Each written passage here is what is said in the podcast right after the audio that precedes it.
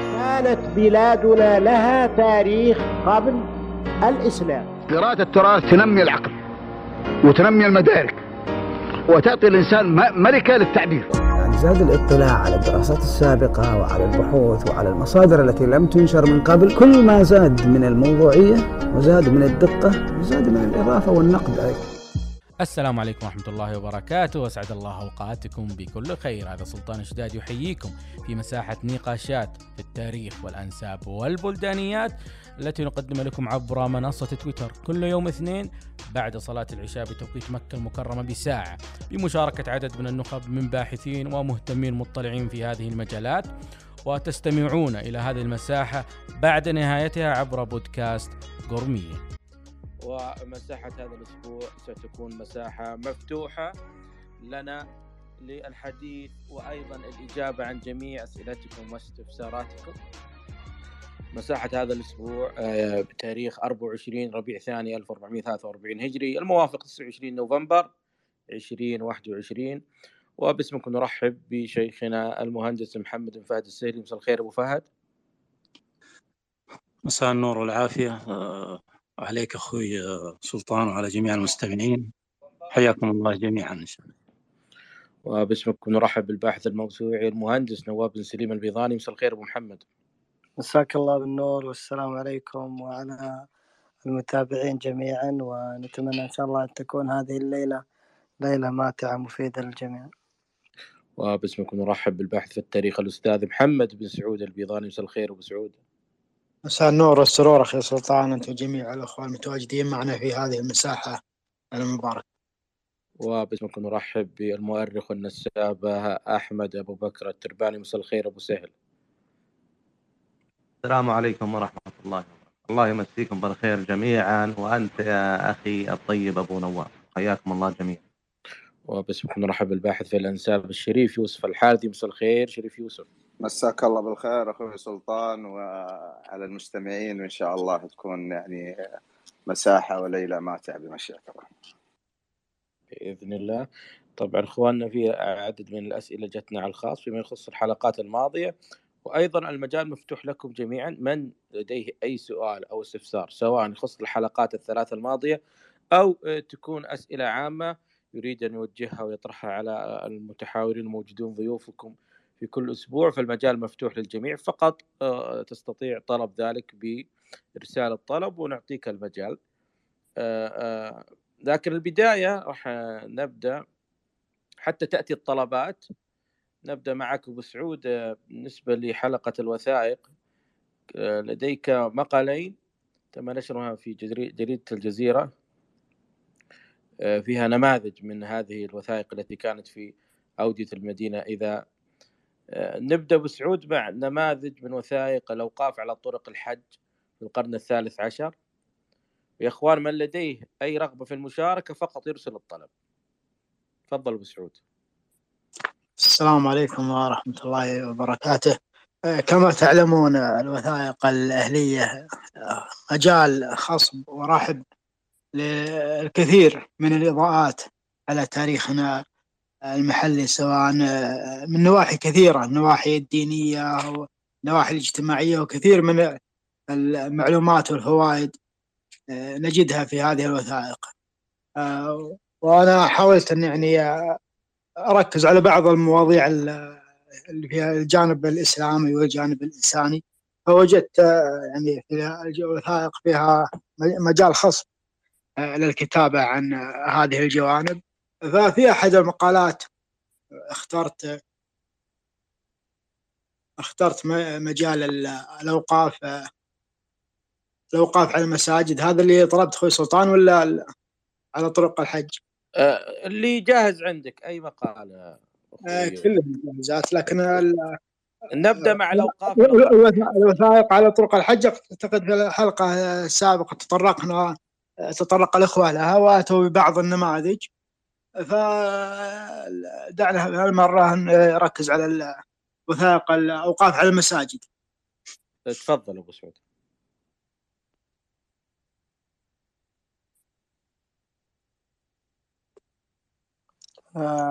أخي سلطان، أرى دكتور عايض معنا مستمعا وهو حقا أن يكون متكلما. أرسلت لأبو حسن الطلب وما رد علي أبو حسن. رحب بالدكتور عايض الردادي شيخنا أبو حسن، أنا أرسلت لك طلب أبو حسن فقد بس قم بقبوله، تجيك رسالة فوق أبو حسن اقبلها. تفضل أبو سعود. نكرر الترحيب بالدكتور عايض الردادي ونترك له المجال في البداية وما عندهم مشاركة. ما وصل الطلب عنده حتى الآن. الآن ما استلم. إذا سوف أقرأ عليكم المقال.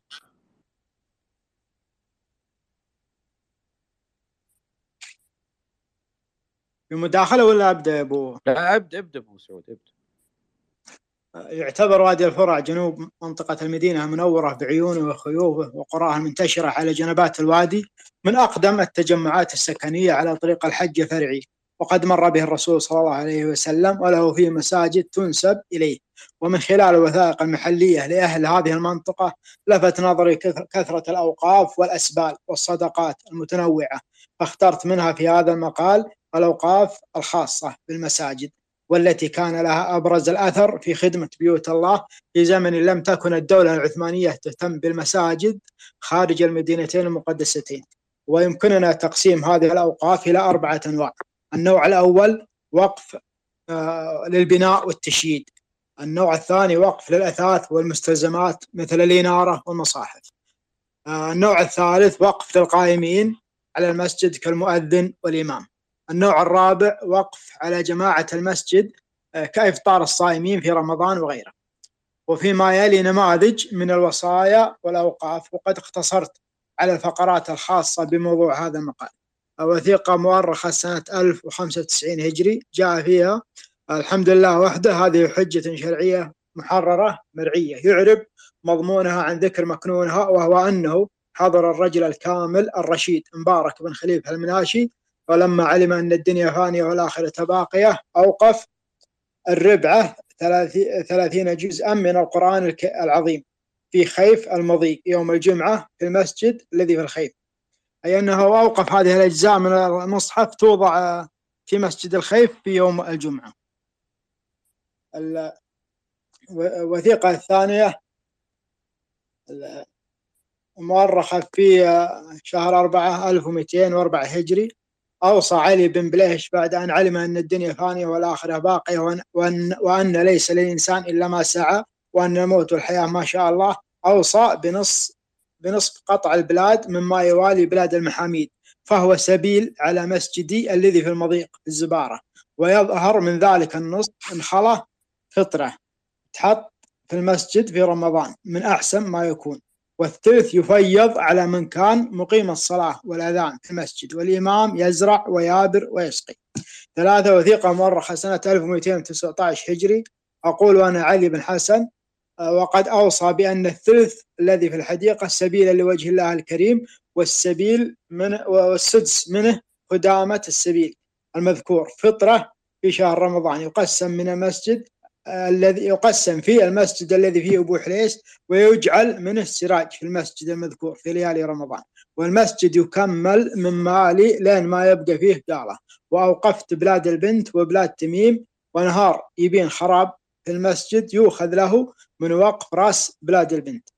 أربعة وثيقة مؤرخة في أربعة وعشرين سبعة ألف ومئتين وخمسين هجري، الحمد لله الذي بنعمة تتم الصالحات، حضر الرجل العاقل وهو الشيخ عودة بن حمد الفائز المناشي، ثم أوقف وسبل وحبس ما هو في ملكه البستان المسمى الكوز، أوقف هذا البستان ثلث سنة فطور للصائمين في المسجد المذكور وسراج للمسجد من أول ليلة في رمضان إلى آخر ليلة، وسبيل علي بن غزي سابقا ثلثين، سبيل على إمام المسجد الجامع وثلث للناظر.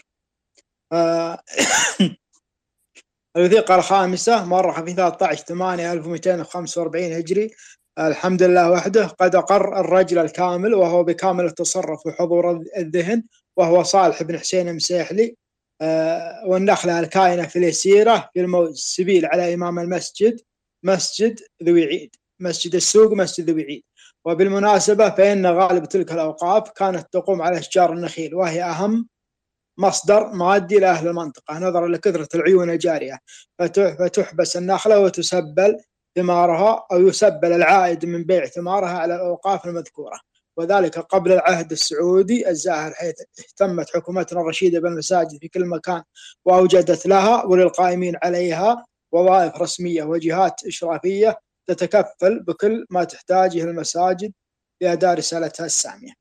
آه هذه الوثائق مصدرها كتاب وادي الفرع تاريخ وحضارة للمؤرخ محمد بن صالح بليشي، وكتاب الدكتور فايز البدراني وثائق تاريخية من منطقة المدينة المنورة. هذا هذا آه. شكرا لكم. العفو، وشكرا لك أنت أبو سعود ورحمة الله عليهم، وتقبل الله سبحانه وتعالى منهم صالح الأعمال. الأخ أحمد الطاسان تفضل.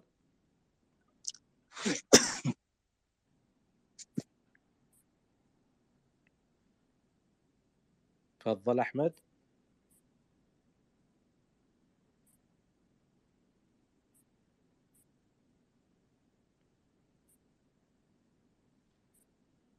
اسمعنا يا أحمد.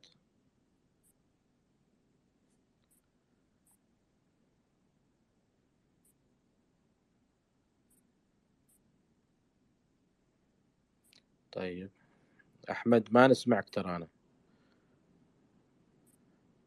أه نرحب دكتور حامد أبو عبد الله، في سؤال لك الخاص من الأخ محمد واحد أربعة اثنين اثنين، يقول هل الألوان الشعبية تختلف من منطقة لأخرى داخل أودية المدينة؟ مرحبا يا أخوان، مساكم الله بالخير جميعا. نعم تختلف اختلاف كبير. نقدر نقول أن القرى الأكثر اتصالا بمدن الحجاز هذه تمتلك فنون وتمتلك ثقافة برزخية ما بين المدن والريف، مثل رابغ وقرى وادي الصفرة وقرى ينبع النخل وبعض قرى طبعا وادي فاطمة ووادي الفرع، مثل لون زيد مثلا والكسرة وإلى آخره. المناطق الجبلية التي يعني أقل اتصالا بالمدن تمتلك فنون شعبية تتميز طبعا مسوى ببقية فنون القبائل الحجازية بالجزالة والأصالة والتجانس والعراقة، لكنها أقل تنوع، أقل بالنسبة لل للبادية الأكثر. يعني نجد عندهم ألوان أخرى مختلفة، مثلا أدوات، حتى الأدوات يعني الأدوات المصاحبة للاستقرار لا تراها، مثلا المحاورة المحاورة عند القبائل الحجازية البدوية المتر... لكن فيها قبائل مستقرة وتعتبر في أوضاع اقتصادية نسبيا أفضل، تجد عندهم أدوات طربية ومثل الزير ومثل المزمار ومثل المزمار أقصد البوص، فتختلف وفقا للاتصال بالمدن والثقافة بشكل عام. وهذا الاختلاف ما هو بس في الفنون الشعبية، تجده في في المسميات، مسميات الرجال والنساء، لكن يجب أن نقول أن هذا الاختلاف يبقى ضمن المشترك لشعب الجزيرة العربية، ما هو يعني ما ما في قطيعة بينهم. هناك جوانب مثل العرف ومثل الأمثال الشعبية تشترك فيها كل القبائل، سواء المستقرة أو نصف الرحل أو الرحل، يشتركون في في بعض الجوانب، وفي جوانب يتمايزون فيما بينهم. بارك الله فيك أبو عبد الله. أبو محمد سؤال من الأخ ميان عيسى، يقول لماذا لا توجد أسوار على قرى أودية المدينة؟ يعني يقصد اسماء أسوار حماية؟ أسوار حماية. بعض ال... بعض ال... القرى كان فيها أسوار، يعني حتى في وادي الفرع كان هنالك سور، وهنالك بيت شهير يعني مجهول الراوي آه... السور يبنى والحويتي ديره غصبا على أعوذ بالله من الشيطان الرجيم. لعل يبنى على خبث النفوس وطيبها. يبنى على خبث النفوس وطيبها. نعم، هذا البيت يعني في ديار البيضان في وادي الفراء يتحدث عن سور حماية كان يبنى والحويت من تباع البيضان في المنطقة، وما يزالون يعني يعني مع البيضان خاصة في مدينة رابغ. أبو عبد الله تفضل. بشكل هذا يعني قد يكون استثناء، لكن في الغالب لا القبائل لا تتخذ الأسوار، وأي لأن هذا طابع حربي. وحقيقة أنه في فرق شاسع في الماضي بين من يحتمي بسلاحه يعني في ظل رماحهم على ما يقال، وبين من يقبل بأن يوكل هذه المهمة للآخرين. وهذا كان يعني هو الفارق بين متلقي الأخوة ودافع الخاوة ودافع الخاوة، وهذا كتب عنها الكثير. فنستطيع أن نقول أن القبائل الحجازية لأسباب كثيرة لم تتحول إلى حاضرة تدفع خوة، بل, بل حافظت على طابعها القتالي رغم بعض الاستقرار اللي حققته في كنموذجها كنموذج حضاري خاص بها، لكن حافظت على الطابع القتالي. وفي الماضي كان الفرز بين يعني بين دافع الخاوة ومتلقي الخاوة كان شيء كبير يعني حقيقة ضمن تلك الظروف. يعني حتى لاحظ مثلا في قصيدة شخص يمدح قبيلة فيقول ما هو من اللي يسكنون المتاقي.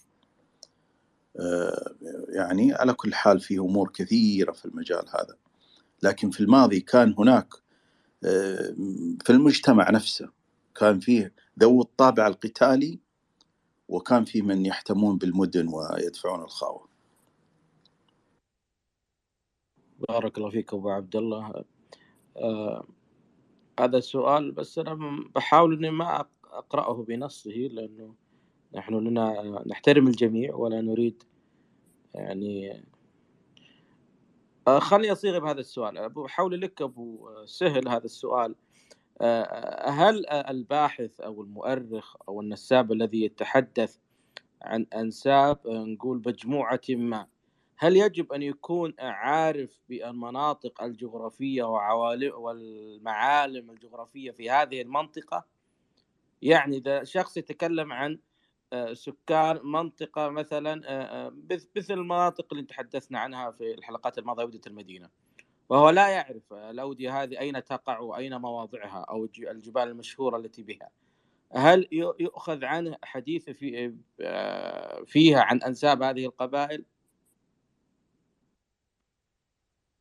السلام عليكم ورحمة الله وبركاته. هو السؤال يعني غير مفهوم عندي، لكن هل يشترط عند الحديث عن الأنساب أن يجب أن يكون مطلع على المواضع؟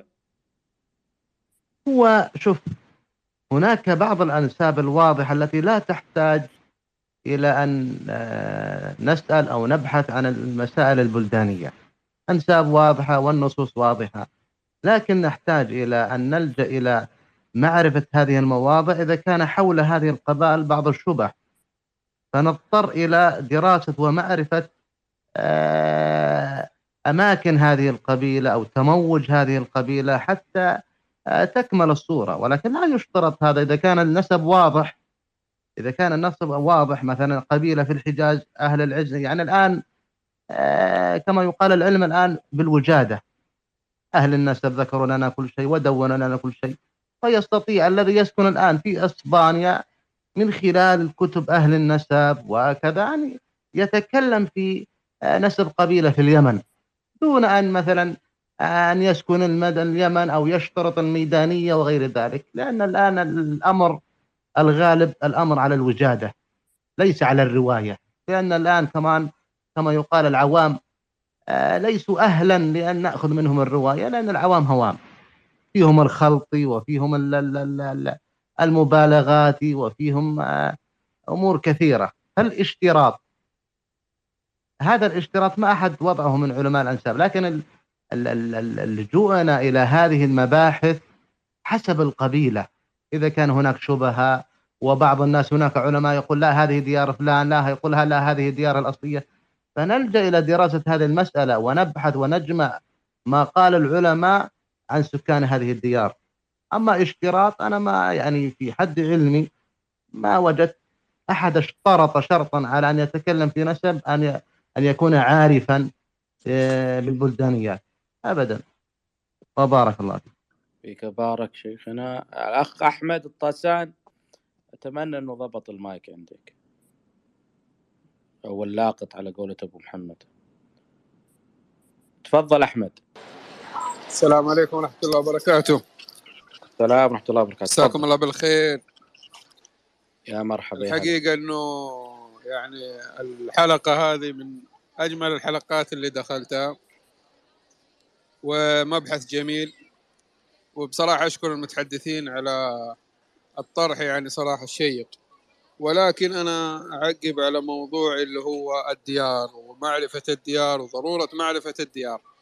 نحن الآن إذا رجعنا إلى اللي هو مصنف ابن عرام السلمي، فالقارئ والمطلع حيجد أن هناك تداخلات، وهناك في قبائل موجودة في الديار اليوم أسماها ما هي موجودة.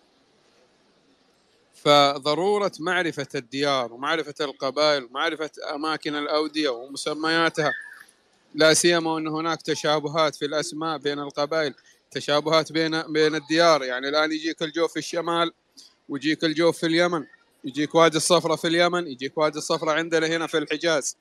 فمعرفة الديار والمواضع وأماكنها هذه من أهم الأشياء اللي تحدد من خلالها أنساب القبائل توجهاتها اتجاهاتها إلى أي جهة هي.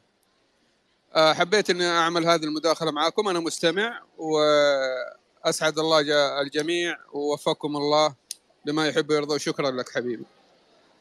العفو، بارك الله فيك أخ أحمد. أبو فهد، مثل ما تطرق الأخ أحمد الطسان، ونحن في الحلقات الماضية أشرنا لها إشارات عابرة، وعدنا المستمعين تخصيص حلقة عن هذا الموضوع فيما يخص نصوص البلدانيين. أبو فهد، فعلا هل هل هناك يعني خلل أو قصور في هذه النصوص؟ يعني نجد نص عند هذا البلداني في القرن مثلا الثالث أو القرن الخامس أو القرن السابع الهجري، ويتحدث عن هذه المواضع الجغرافية ويتحدث عن مجموعات سكنتها. في نفس القرن هذه المجموعات غير موجودة، قد رحلت عنها مئات السنوات قبل نص هذا البلداني.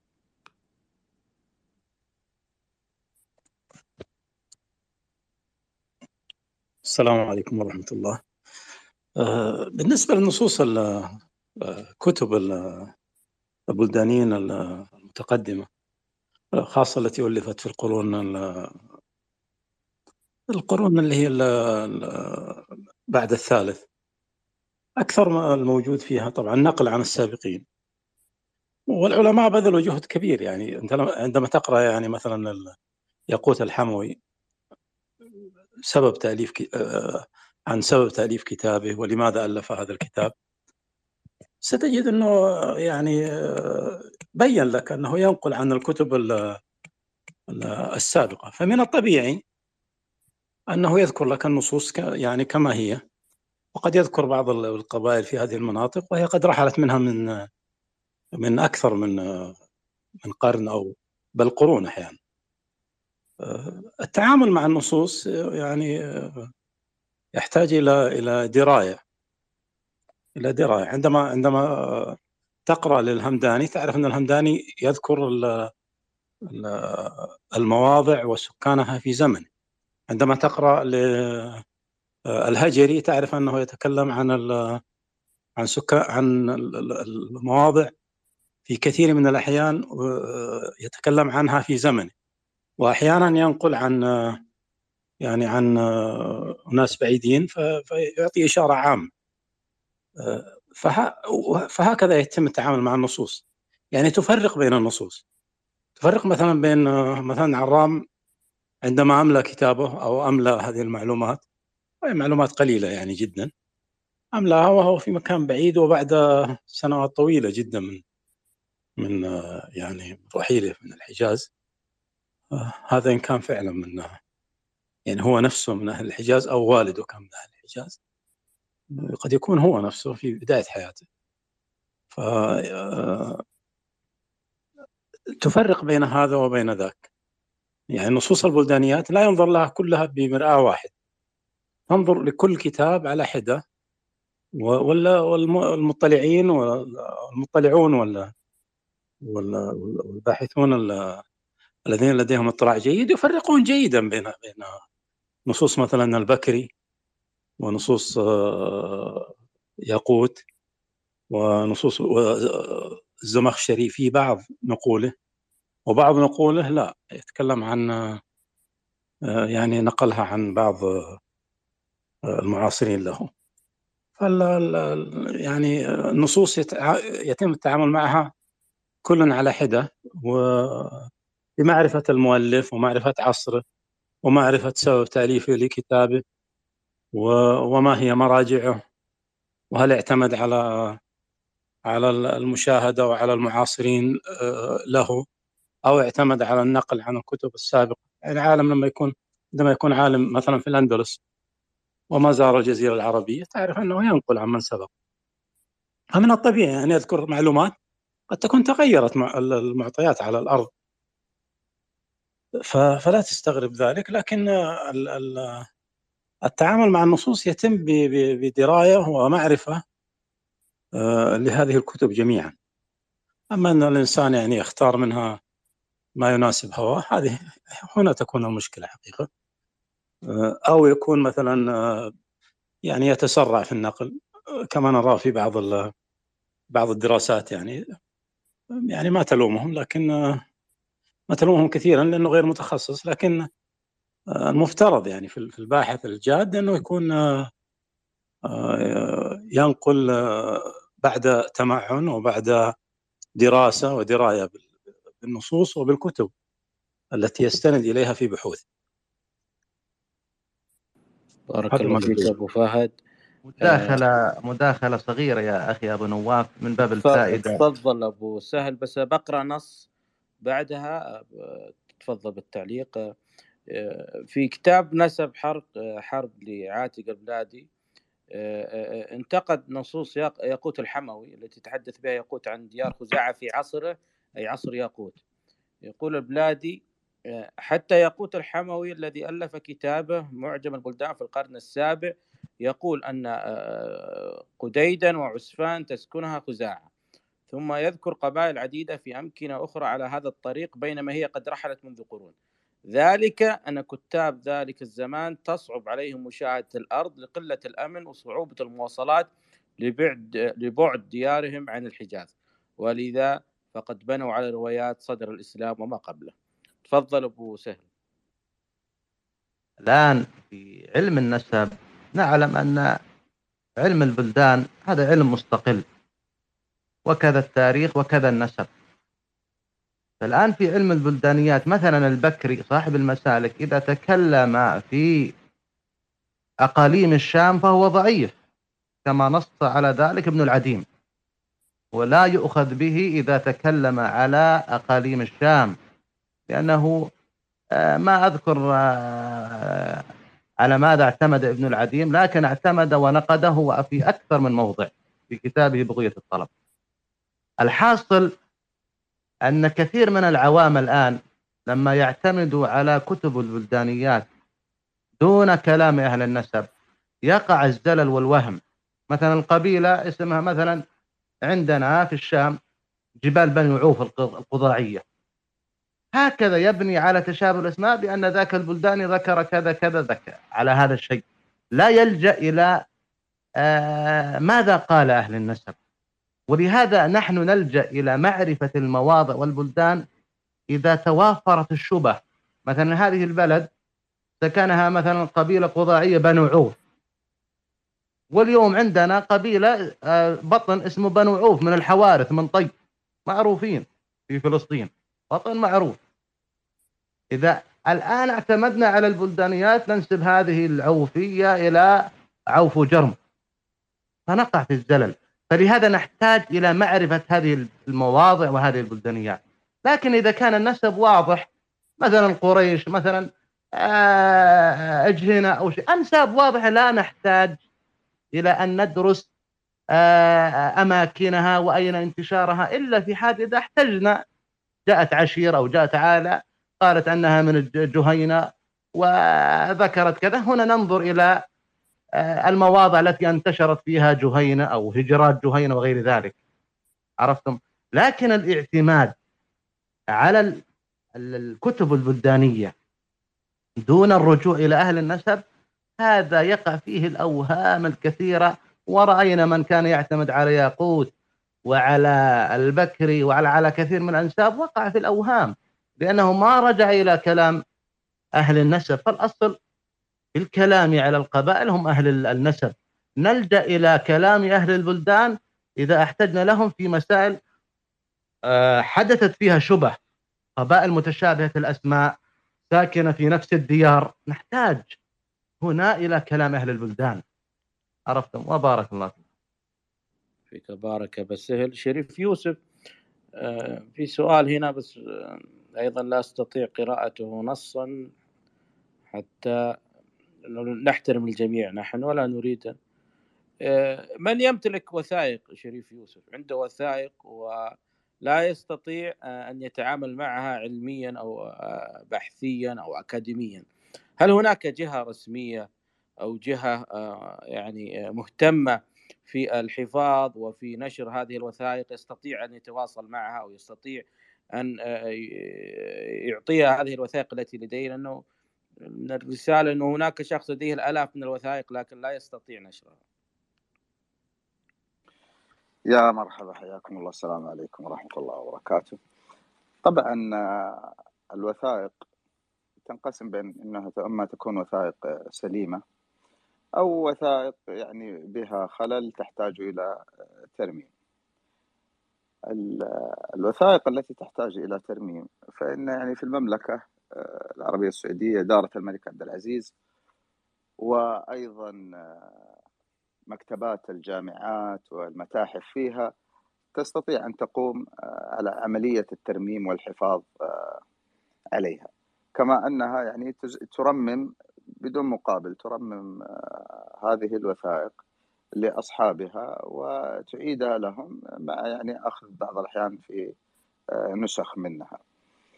التعامل مع الوثائق يحتاج إنسان مطلع ولديه خلفية عن هذا الموضوع، لأنه كثير من الإشكاليات تقع عندما تكون هذه الوثائق في أيدي العامة. فنحن في المملكة يعني أوجه الأخ الذي سأل إلى المراكز البحثية، غالبا في الجامعات لديهم يعني أقسام لترميم هذه الوثائق، وإن كان يعني على القمة يأتي على قمة الهرم هي دارة الملك عبد العزيز، بحيث وجود كثير من المختصين والمهتمين الذين سواء من أبناء البلد أو الذين حتى تعاقدت معهم الجامعات لترميم مثل هذه الوثائق والحفاظ عليها، لأنها ثروة وطنية.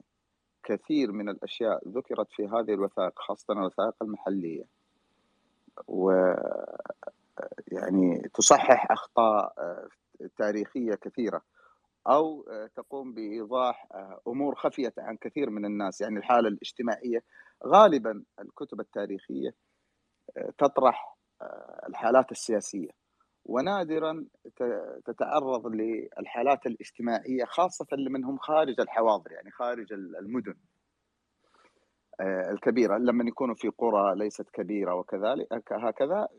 ما يتم اهتمام المؤرخين في تلك الأزمنة بالكتابة الاجتماعية والحالة الاجتماعية لسكانها ونظام البيع ونظام يعني نظام التكافل الاجتماعي ونظام الأوقاف فيها، زي ما تفضل أخونا أبو سعود محمد البيضاني. يعني لما ذكر مثل الوثيقة التي ذكرها في أول هذه المساحة، فهي تبين أمر يخفى على كثير من الناس، يتوقعون أنه في تلك الفترة لم يكونوا الموجودين في القرى وفي البوادي خارج المدن لهم اهتمام مثلا بالأوقاف، يتوقعون أنهم فقط همهم مثلا الأكل والشرب والزراعة والعمل، يعني قوت يومي.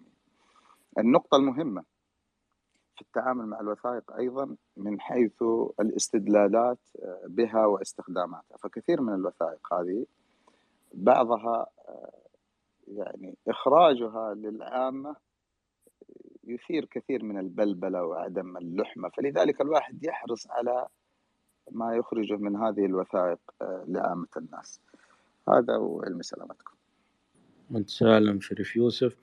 أنا ممكن أقول أنه نحتاج إلى مبادرة مثل مبادرة سمو وزير الثقافة الذي وأنا بالنسبة لي أراه من أجمل المبادرات للوقت الحالي اللي هو الإبلاغ عن وجود النقوش أو وجود الآثار في المناطق التي لا يستطيع الباحثين المختصين المهتمين بالذهاب إليها.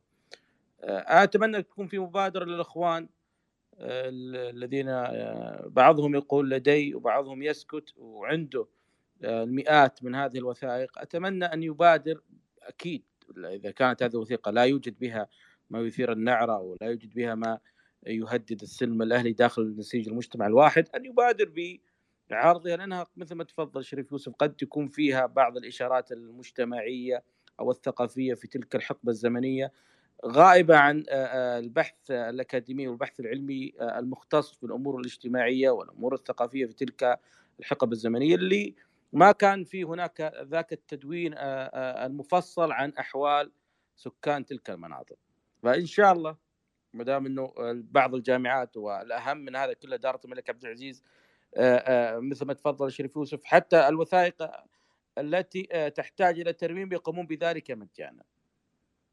على طار الوثائق أبو محمد بعطيك هذا السؤال وأتمنى أنك تجاوب بكل صراحة. أبو محمد يقول لك الأخ حاطب هناك وثائق مذكور بها الأنصار وتم إخفاؤها. هل أبو محمد يعني لو في وثائق مذكور فيها على مثل الأخ، أنا فاهم هو إيش يقصد، هل يعني لو أخفاها باحث هل أنه لا يستطيع باحث آخر الحصول عليها؟ يعني هل هي محصورة عند باحث واحد لا يمكن أن تخرج عند باحثين آخرين؟ والله يعني أنا أقول يعني هذه الدعوة يحتاج إلى إثباتها الأخ الفاضل. أولاً نحن لا ننسى أن هنالك ما يزال قبيلة الأنصار لها وجود في الحجاز، هنالك أنصار يعني في وادي فاطمة، هنالك أنصار في ديار قبيلة سليم الكريمة، وما زالوا يحتفظون بهذا الاسم. فإن كان يعني يقصد وثائق تخصهم فهي كثيرة أصلا موجودة.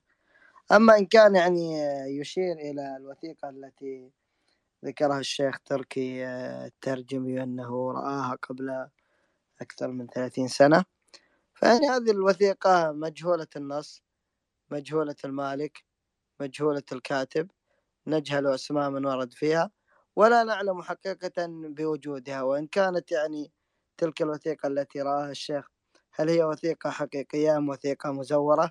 ويعني الأحبة ممن لديهم اهتمام كالأستاذ يوسف الشريف يوسف الحارثي يعلم يعني أن هنالك مزورون كثار يعني يقومون بتزوير هذه الوثائق ولا يعرفها إلا من له دربة وخبرة في التعامل مع هذه الوثائق. فإن كان هنالك وثيقة فعلا تذكر، أولا من الأمانة العلمية أن لا تخفى هذه هذه الوثيقة.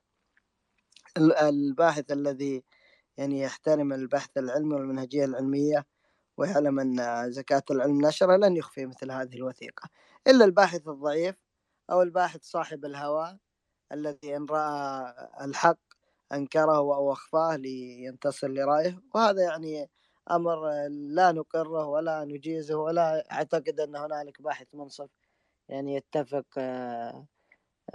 مع إخفاء مثل هذه الوثائق إن وجدت.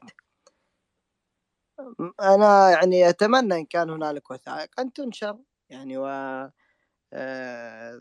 أمام مجهر البحث، تتاح للباحثين، وهذا هو هذا هو النشاط العلمي الحق، النشاط الذي يقصد من الوصول إلى الحق. وإن كان يعني يعلم أن هنالك وثيقة فعلا وراها ويعلم من أخفاها، فأنا أرى أن التشهير في مثل هذا أمر جائز. هذه فتوى من عندي. أنا أيد فتواك أبو محمد. أتمنى سلطان. تفضل أبو بس شريف يوسف. بسيط على ما ذكره أخونا الفاضل مهندس نواف في موضوع الوثائق والتزوير والتلاعب به. في عدة نقاط أبغى أذكرها. أولا، على قناعة تامة هذا والمفروض يتعامل معه، هذا رأيي، وأنا أرى أنه أي واحد يتعامل مع الوثائق يضع هذه قاعدة أمامه: أي وثيقة لم تطلع عليها وقيل لك في وثيقة فلانية وكل ما بحثت عنها وما وجدتها أعرف أنك تتكلم أمام خرافة. اثنين، أي وثيقة لا يوجد عليها تاريخها وكاتبها، هذه وثيقة يعني أجلكم الله أقرب سلة نفايات تحدث فيها. ثلاثة، المخطوطات والوثائق اللي هي أطلع أجزاء منها، جزء فقط، لا, لا ليست كاملة، هذه وثيقة لا قيمة لها. الوثائق عن المجاهيل أيضا وثائق لا قيمة لها. ظهر مؤخرا عشان يكون واضح للإخوان بعض الوثائق تخرج من اليمن أو تخرج، حتى الآن في الفترة الأخيرة لاحظت بعض الوثائق تخرج من تركيا وعليها رقم التصنيف في الأرشيف العثماني. لما تبحث تجد أن الوثيقة هذه في مكاتب هناك، يعني تزور الوثيقة وتضع لك الوثيقة اللي أنت تريدها بأي خبر كان وتضع. معلش يعني يمكن هذه الطريقة نقولها يستدل فيها من عنده سوء نية يعني يتجه لهذا الموضوع، بس نبغى نقول إنه هذا الكلام موضوع يعني مكشوف. يضعون عليها رقما فتبان كأنها مصنفة فعلا في الأرشيف، بينما لو عدت للأرشيف أخذت هذا التصنيف وهذا الرقم لا تجد له أساسا من الصحة. وهذه التلاعبات لها يعني أهداف كثيرة. هذا يعني ما حبيت إني أوضحه في عملية التزوير و... بل إنه و... حتى الأخير. وأذكر أستاذ يوسف الدكتور فايز البدراني في نشر للوثائق سبق ونشر وثيقة مزورة وبين أنها مزورة، وبين أظن هذا في الجزء الأول من وثائق وادي الفرات. يعني فالتزوير ليس أمر حادث، في كل القرون هنالك من ضعاف نفوس، هنالك من يعني سيزور وثيقة لسبب أو لآخر، إما طمعا في دنيا وإما تزويرا لحقيقة وإما لأمر يعني آخر. نعم نعم صحيح. وترى يعني الآن يعني خرج علينا يعني البعض يتقنون هذا الفن. في الأول كان ينكشف هذا الموضوع بسهولة، الآن بل كانوا يعني أحد هنالك يعني متخصصون حتى في مسألة المخطوطات، يعني يقومون ب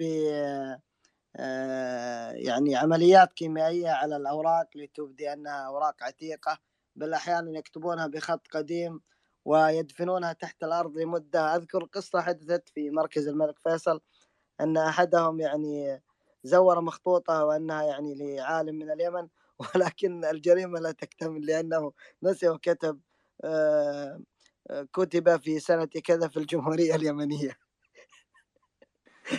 نعم صحيح. فنسي أن الجمهورية أمر حادث، ولكن الجريمة لا تكتمل دائما. أحد المراكز مهندس نواف ولا يهون الإخوان، أحد المراكز العلمية في أحد الدول العربية مررت إليه مخطوطة مزورة بهذه الطريقة ونشرها وأنها في ممتلكاته، ثم بعد ذلك بفترة لما يعني الباحثين تكلموا عليها اضطر إلى أنه يتراجع ويحذفها من موقعه.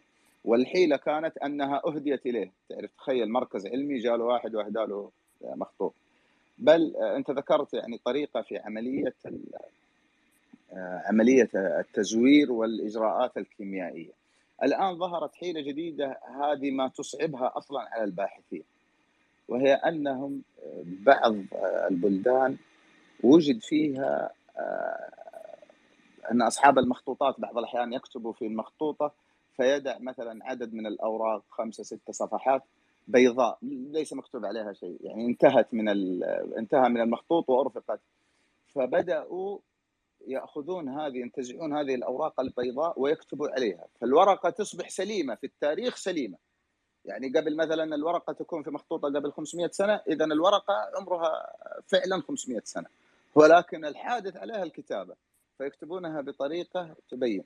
لذلك لاحظ نقطة يعني في الوثائق والمخطوطات، نصيحة للإخوان، أي قارئ للمخطوطات والوثائق، إذا لم تكن المخطوطة أو الوثيقة ملونة، يعني مثلا مصورة ديجيتال وملونة، لا تعتمد عليها حتى لو زودت بنسخة منها، لأنه في في في التصوير الأبيض والأسود إذا تم إضافة على المخطوطة أو عبث فيها أو إضافة حرف أو كلمة أو أدخل فيها شيء، لا يتضح لقارئها مهما كان يعني صاحب فن في المخطوطات لا يت... ولا الوثائق، لا يتضح له عملية التزوير. لذلك لابد أن تطلع على الصورة الملونة، وفي أحيان كثيرة إذا ساور الشك لابد أن يطلع على الأصل. قاعدة، أي شخص مزور إذا ذهبت إليه وقلت له أريد أن أطلع على الأصل، غالبا لا يظهر لك هذه الأصول حتى لو صورها ملونة، لا يظهر هذه الأصول حتى لا يبان العوار في هذه الوثائق وهذه المخطوطات. وأنا الآن يعني أقول قد يكون وجد في الساحة في الآونة الأخيرة، يمكن في الخمسة عشر سنة الأخيرة، لعل يعني أحرف من اشتغل هذه المهنة الآن بعض الإخوان في اليمن، يعني صراحة محترفين يعرفوا كيف يتلاعبون بحيث أنك ليس بالسهولة أن تكتشفها. شكرا لك. أبو فهد عندك تعقيب؟ لك يا أبو محمد، يقول كاتب الجمهورية اليمنية مخطوطة. والله هذه آفة للأسف يعني في الفترة الأخيرة يعني. لكن بالنسبة للمخ... لل... إنه في وثيقة يعني تذكر ال... تذكر أنصارية يعني أو خزرجية بعض بطون ح... بطون حرب، هذا غير صحيح. والوثيقة التي اللي تتكلم عنها بعض ال... بعض من يقول بالأنصارية ما ذكروا عن الوثيقة يعني كافي في الرد على على على هذه الوثيقة الغير موجود أصلها وغير موجود يعني غير معروف صاحبها، ومضمونها أيضا يناقض الوثائق الموجودة. فكيف نعتمد على على مجرد يعني نقل شخص، ولو كان يعني الرجل هذا قد يكون رجل يعني طيب ورجل كريم، رجل إنسان يعني ليس سيئا، لكن اعتقد يعتمد على على يعني على ما نقل له أو على شيء اطلع عليه عند أحد المزورين أو في المدينة. وأنا كتبت زمان في قبل أكثر من من يعني من ربع قرن، يمكن يمكن خمسة وعشرين سنة أو أو في هذه الحدود، عن التزوير في في في بعض المص... في بعض مصادر تاريخ المدينة. كتبتها في ملحق التراث وتكلمت عن يعني مخطوطات مكتوبة حديثة في ذلك الوقت وهي ليست حقيقية، والأشخاص المنسوبة لهم لا وجود لهم حقيقة. وأعرف من من زورها وأعرف مصادر هذه الوثائق والمخطوطات حقيقة. كتبت عنها مقال قديم في ملحق تراث بجريدة المدينة.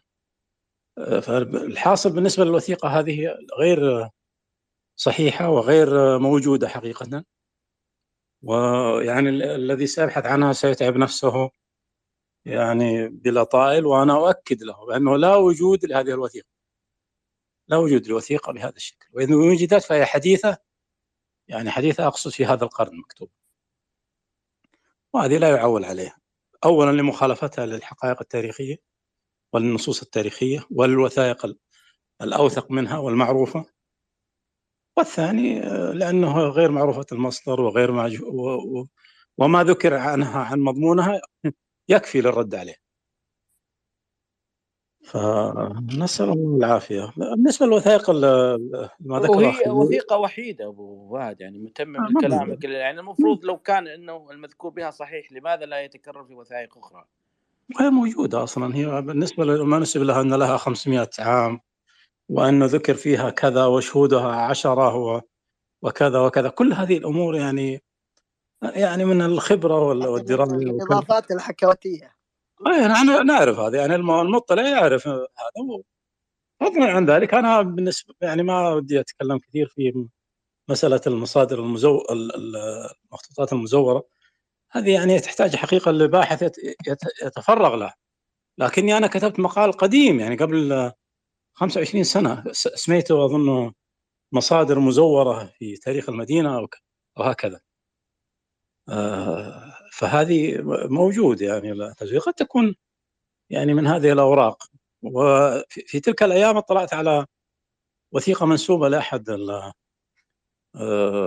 مشايخ قبيلة الظواهر و وفيها إقحام لبعض العبارات وموجودة لدي يعني نسخة منها، لكني أنا حقيقة ما تفرغت يعني لل... للكتابة في هذا. وإن كان في هذا الوقت يعني أرى أن الخرق اتسع على الراقع، يعني يعني الآن لو تريد أن تكتب ممكن تؤلف كتاب عن عن مشوي. وأحضرت لي مرة وثيقة أيضا أخذت منها صورة وعرفتها من أول ما قرأتها أنها مزورة.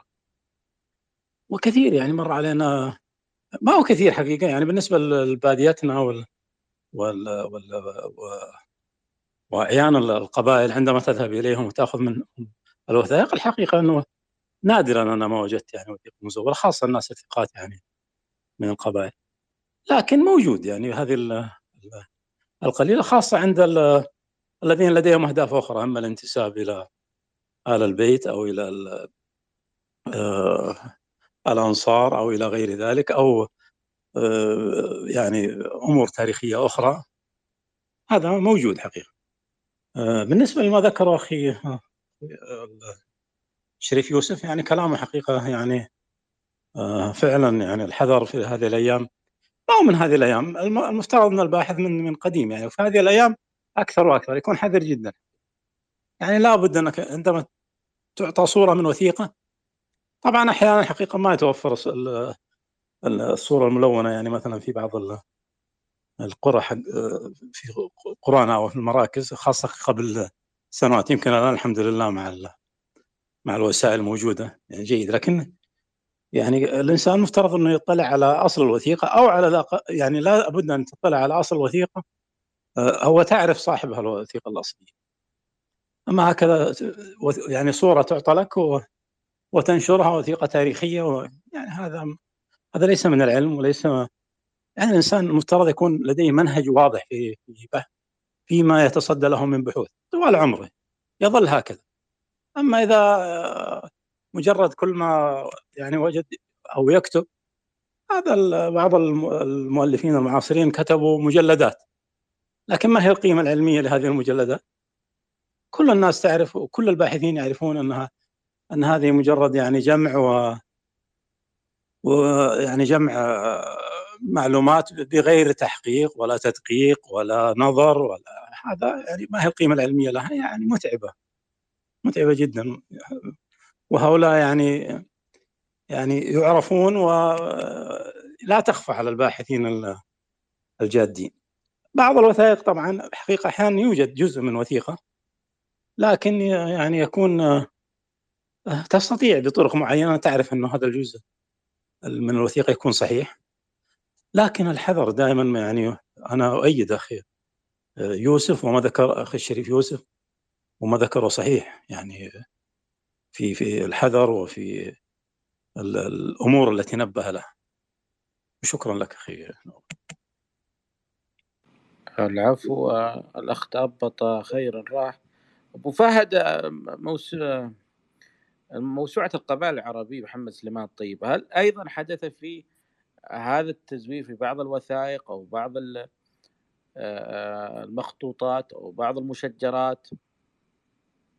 والله موسوعة القبائل العربية متعبة جدا حقيقة. وأنا بالنسبة للوثائق التي ذكرها عن يعني المشكلة عندما عندما توجد وثيقة المعلومة التي ذكرها فيها صحيح، لكن أنت عندك شك في المؤلف نفسه.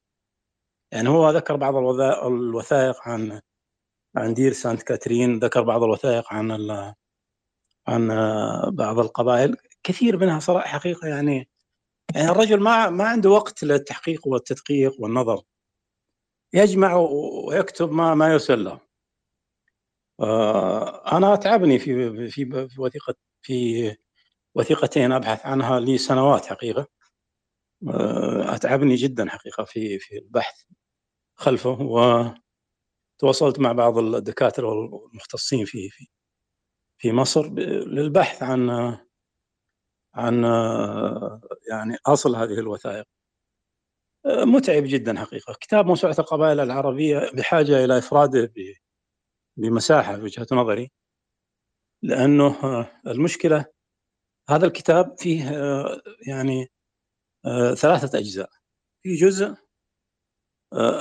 ما نقله عن غير، هذا ترجع للكتب التي التي رجع اليها، مثل ما نقله عن عاتق البلادي او عن البدراني، او ما نقله عن مثلا بعض مؤرخي عتيبه او مطير او غيرهم.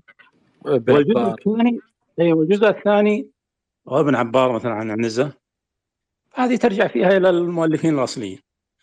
الامر الثاني ما ارسله اليه بعض ال ال ال يعني ال الذين يدعون انسابا، وبعد ما طلعت الموسوعه الجزء الاول والثاني والثالث اصبح يرسله بعض الناس. هذه هذه البحوث او التي التي نشرها، والحقيقه انه حذف منها بعض الاجزاء، لكن بقيت فيها يعني يعني فيها فيها اخطاء كثيره جدا. والجزء الثالث بعض الناس احسن الظن في محمد الطيب رحمه الله وغفر له ولاموات المسلمين جميعا، ارسل اليه بعض البحوث وكانت يعني لا باس فيها، يعني جيده. لكن المشكله في الجزء انها يعني كتاب جمع وتقميش، وليس جمع وليس تحقيق ونظم. اضف الى ذلك ان المؤلف يعني يعني غفر الله له، ما هو ليس حريصا على على لم يكن حريصا على التحقيق والتدقيق، بل كان يعني يعني يريد ان يجمع ويؤلف ويبيع كتابه. نسال الله ان يغفر لنا وله ولجميع المسلمين. امين. كنا بحاجه لافراد يعني الموسوعه هذه بالشكل، لان المشكله انها اصبحت مرجعا لبعض الرسائل العلميه. يعني الانسان لما عندما يعني الباحث في في بعض التخصصات الاخرى لا يستطيع ان يكون باحثا في الانساب وكذا، يذهب الى الموسوعات. وبعض للاسف انا رايت بعض الرسائل العلميه يرجع الى موسوعه الطيب، وهذه هنا الاشكاليه. نعم، وانا يعني احب ان اقول ان هذه الموسوعه تحتاج الى مساحه فعلا، لان في اشكالات. هو رحمه الله يعني حتى كان يسرق جهود الاخرين، بل يعني كان ياخذ كتب باكملها فتصبح جزءا من هذه الموسوعه. وكذلك مؤلفها الاخر الذي تكلم فيه عن اعلام ليسوا بها اعلام، وامور يعني كثيره، لولا انه يعني توفي لقلنا الكثير. مهندس نواف، انت واخونا المهندس محمد، ابى اختصر كلمه بسيطه يمكن، لانه الرجل توفي. نحن نتكلم علميا رحمه الله وغفر له. الرجل غير ثقه من الاخير. كل الكتب فيها مشاكل التي خرجت، سواء موسوعات والاعلام، كتابه عن تبوك رحمه الله عليه يحتاج الى شغل جبار، هذا يعاد الى تنقيح من جديد. فنحن نقول للباحثين هذا غير ثقه من الاخير، اذا اخذت منه لازم ترجع لغيره لغيره تتاكد هل كلامه صحيح والا فيه يعني ما فيه. نعم. ف... كتابه يعني كتبه جميعا لا يعول عليها. لا ابو عبد الله. نعم، بالنسبه انا بس عندي تعليق على موسوعه الطيب. حقيقه اول شيء هذه تفتقد للامانه العلميه، لأنه يقوم بقص عشرات الصفحات من كتب الآخرين. أه والأولى أنه لو اقتبس سطرا واحدا أن يشير إلى ذلك. أنا قرأت هذه الموسوعة، تجد من عشرين إلى أربعين إلى تسعين صفحة نقلت بالكامل من كتب المؤلفين، أحيانا الكتاب كامل يا دكتور. نعم، يعني ينقلها بالكامل من كتب المؤلفين عن القبائل، سواء في المملكة أو الأردن أو غيرها. ايضا بعد في هذا في البدايه يعني، وحقيقه حجم ما اقتطع من كتب المؤلفين ووضع وضمن فيه دون ما إشارة، أو حتى الإشارة أحيانا تكون الماما كذا. وطبعا احنا نعرف يعني هذا هذا الأمر لو لا لو يحترم حقوق المؤلفين مثل هذه يمنع أن تخرج أصلا، ويكون هناك يعني وقفة قانونيا يعني منع مثل هذا يعني سرقة جهود الآخرين. أيضا بعد كذا بعد ما يعني هذا القص والإدخال لكتب بكاملها، ظهر بعد اهتمامه بأمر أن يعين وجهاء وأعلام في هذه المدينة وهذه القبيلة. والحقيقة كل هذه الأمور طبعا يعني لا لا يختلف اثنان على أنها تسقط هذه الموسوعة بالكامل للأمانة، يجب أن نقول هذا. هذا ما عندي، ما بس حبيت أضيف هذه. بارك الله فيك أبو عبد الله. طبعا أبو فهد أنا بس بسأل سؤال. أنا يعني نعرف هناك كتب اللي تراثنا ينقلون من علماء السابقين، يعني تسمى المختصرات والتهذيب والموجز وإلى آخره. يعني مثلا جمهرة النسب لابن الكلبي اختصرها القاسم بن سلام وابن حزم وياقوت مبارك الحمصي.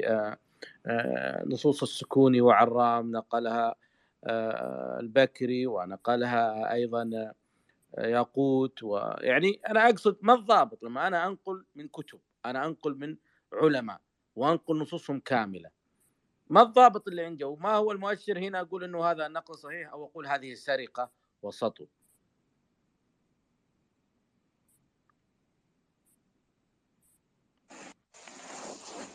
والله أنا بالنسبة للتهذيب كتابي يختلف يعني عن عن السطو. السطو عندما تأخذ يعني كلامه وتنسبه إليك، غير عندما تقول تهذيب كتاب كذا ولا ولا مختصر كتاب كذا وتضيف عليه إضافات.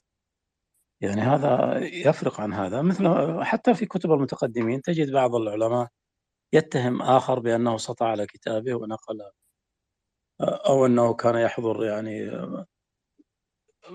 بعض طلابه دروس الشيخ الفلاني ثم أخذها ونسبها إلى نفسه. الفرق يعني أنا ما أعتقد أنه يعني يعني غير واضح. لكن مشكلة الطيب يعني لو لو ذهبنا إلى هو نقل النصوص كاملة، بعضها كتاب كامل. وهنا هنا في مشكلة. أنت في العصر الحديث في ضوابط للاقتباسات ولا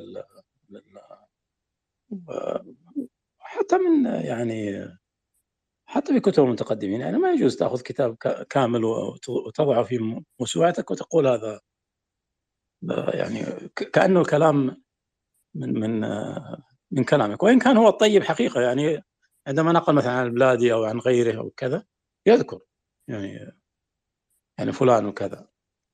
المشكلة فيما فيما أضافه بعد ذلك. أنا يعني قد يعني النقول هذه بهذا بهذا الشكل لا شك أنها علميا عليها ما أخذ علمي حقيقة. يعني يعني تنقل كتاب الرجل وهو موجود حي وتطبعه في في كتابه. إذا إذا ما الفائدة من من حقوق الملكية وهذه الأمور. لكن المشكلة في في البحوث التي أرسلت إليه ونشرها، بعضها نشرها في في كتيب وبعضها كتيبات وبعضها نشرها في في الموسوعة يعني بحوث، ولا كتب أسماء الأشخاص الذين أرسلوها. لذلك أنا قلت في في مرة في تغريدة أو في مقال، والله أظن في تغريدة، أنه جميع ما ذكره عن قبيلة حرب، جميع ما ذكره محمد الطيب، محمد بن سليمان الطيب عن قبيلة حرب، بالنسبة لما نقله عن البلاد عن البلادي أو عن البدراني، فهذه يعني يعني يعني الرجوع فيها إلى الكتب الأصلية. بالنسبة الباقي كل ما ذكره عن قبيلة حرب جله أو أو الغالبية العو... كله لا يصح ولا يعول عليه. كل ما ذكره محمد الطيب في موسوعة القبائل العربية عن قبيلة حرب غير ما نقله عن البلادي وعن البدراني وعن كذا، هذه لها حال، لها يعني يرجع إلى أصوله. جميع ما ذكره لا يعول عليه. هذا ما لدي وشكرا لك. العفو. أبو سهل. أخويا سلطان تسمح لي بس مداخلة صغيرة؟ تفضل. اللي أنت ذكرته هو تفضل فيه كمان الأستاذنا المهندس محمد فهد. أنت ذكرت في المختصرات قديما وكذا، أنا سأذكر رأي وقفت عليه. بالنسبة للمختصرات هذه ليست سرقات علمية، ولا أعرف السرقات العلمية إلا حاليا يعني بعد التنظيمات الجديدة في الزمن الحديث، لكن العلماء سابقا بعضهم كان ينقل عن بعض قولا أو صفحات دون الإحالة له، لما يعتبرونها سرقة ينقل هذا الكلام. أنا وقفت عليه عند الإمام المقريزي، ينقل صفحات مثلا من دلائل النبوة، صفحات ثلاث أربع صفحات خمس صفحات، ولا يقول ذكره في الدلائل، أحيانا يشير أحيانا لا يشير. فهم ما كانوا يرون أنه هذا يعني سرقة علمية. السرقة العلمية أصبحت الآن في زمننا هذا، لأنه في حقوق وفي ناس تدعي أن المعلومة له. فهنا الإشكالية الكبرى في هذه الناحية. الله يعافيك شريف يوسف. أبو سهل سؤالي منبثق من كلام الإخوان، يعني بعض الباحثين وبعض الكتاب لما تجيه رسائل من الناس عن أنسابهم ينشرها، يقول لك من مبدأ الناس مؤتمنون على أنسابهم، يأخذ هذه القاعدة التي تنسب إلى الإمام مالك ورحمة الله عليه. الشيخ بكر أبو زيد أكد أنها لا يوجد، لم يجد لا إسناد صحيح إلى الإمام مالك يذكر هذا الأثر عنه، الناس مؤتمنون على أنسابهم. فبعض الباحثين بعض الكتاب لما ينقل الرسائل اللي تجي من الناس عن أنسابهم ينشرها كما هي بلا تحقيق، ويقول أنهم الناس مؤتمنون على أنسابهم. فما تعليقك على هذا الموضوع؟ السلام عليكم ورحمة الله. قبل ال... الإجابة على هذا السؤال أنا أريد أن أتكلم على نقطتين بسرعة. أول، مسألة السرقة، السيوطي ألف الفارق بين المصنف والسارق، وهي مسائل قديمة، وكان العلماء يستفيدون من شروحات بعض، وكانت هذه الأقوال يعني العالم لما ينقل كلام طويل يعني دون الإحالة أو شيء، لأن هذا كان يفهم العلماء في ذلك، لأن هذا الكلام مشهور ومعروف مثلا للمقريزي، هو ليس بحاجة إلى أن مثلا يبين أو وغير ذلك، لأن العلماء علماءنا ولله الحمد أمناء، وأبعد الناس عن هذه السطو على جهود الناس. وحصل خلاف قوي بين السخاوي والسيوطي على ما أذكر. فهذا الكتاب كتاب الفارق بين المصنف والسارق يستفاد منه في هذه المسألة. مسألة محمد الطيب رحمه الله، أنا قبل وفاته حصل بيني وبينه نقاش طويل، وكان فيه شهود بعض الجزائريين والمغاربة والمصريين، لقاء طويل. والرجل يعني نسأل الله له الرحمة لا يتقبل الحق، الرجل يتحكم به العامي، لا يتحكم به التحقيق، أو هو يحقق، هو يسلم كما يقال يسلم ذقنا للناس، بدليل أنه في في هذه الكتاب موسوعة ذكر بعض الأسر أنها من قبيلة كذا، بعد خمس سنين ست سنين كاتب ورقة أنه من الأشراف. هذا إيش اللي غيره يعني؟ هذا التغيير المفاجئ والتغيير كذا، أن الرجل منفلت من مسائل التحقيق. وحتى المسائل التي ذكرها فيها نقل أنساب بعض قبائل سينا، أنا وفاء غدير سانت كاترين كلها عندي ولله الحمد في مكتبتي، دفتر الصوالحة ودفتر مزينة ودفتر كل القبائل ولله الحمد بهذا الدير دير الرهبان عندي. الرجل ينقل وليس بصادق، أنا حتى نقل قبيلة مثل قبيلة الصوالحة، هذه قبيلة قديمة ذكرها المقريزي أنهم من حماة الدير، قال وبنو صالح في الخطط، قبيلة قديمة يجعلها وينقلها إلى الحجاز وينقلها كذا، وهذه معروفة نسبها، تكلم العلماء على قبيلة الصوالح وبينوا أنسابها. فالرجل آه يعني حتى في مسألة الوثائق، الوثيقة هذه قرينة ليست أصل، هذه الوثيقة إذا كانت بيع وشراء وقفية وغير ذلك لا تعتبر مثل وثيقة كتبت لأجل تحقيق نسب، محاضر نسبية يجمعون العلماء وأعيان المدينة مثلا من كل الطوائف ويكتبون هذا النسب، هذا المحضر يختلف. لكن الوثائق التي نسمع عنها اليوم مثلا وثيقة فلان ذكروا أن هذا أنصاري، هذا الوثيقة لو كانت موجودة ومعلومة لا ترفع لهم نسبا، لأن هذه الوثيقة ليست آه لم تكتب لتحقيق نسب، كتبت لبيع شراء، لتحقيق وقفية أرض وغير ذلك. فالشهرة وهذه الوثيقة إذا كانت مخالفة للشهرة والاستفاضة وإن كانت موجودة لا تقبل. يعني السلف لهم منهج في مسائل الوثائق، حتى ذكر في سؤالات أبي عبيد الآجري جاء مسألة من هذه المسائل في سؤالات الآجري، هذه الوثائق في النسب الأدنى، مسألة رفع نسب عالي، هذه المسائل البيع والشراء والوقفيات تحتاج إلى علماء أهل ضبط ليرفعوا النسب. أما هذه كتبت لنسب حاضر أدنى، أما نأخذ هذه الوثيقة لنرفع فيها أنساب، وهذه الوثيقة تخالف الشهرة والاستفاضة وتخالف أقوال علماء الأنساب، هذا مخالف لقواعد علم النسب، مخالف حتى للمسائل الفقهية. عرفتم؟ هذا يعني من ناحية ال ال ال ال ال الأمور التي طرقها الأخوة الكرام. أما من مسألة كثير من الناس لما يكتب له نسب ويقول المؤتمن الناس مؤتمنون على نسبه، هذه الطريقة خاطئة، لأن علماء الأنساب لهم أسلوب.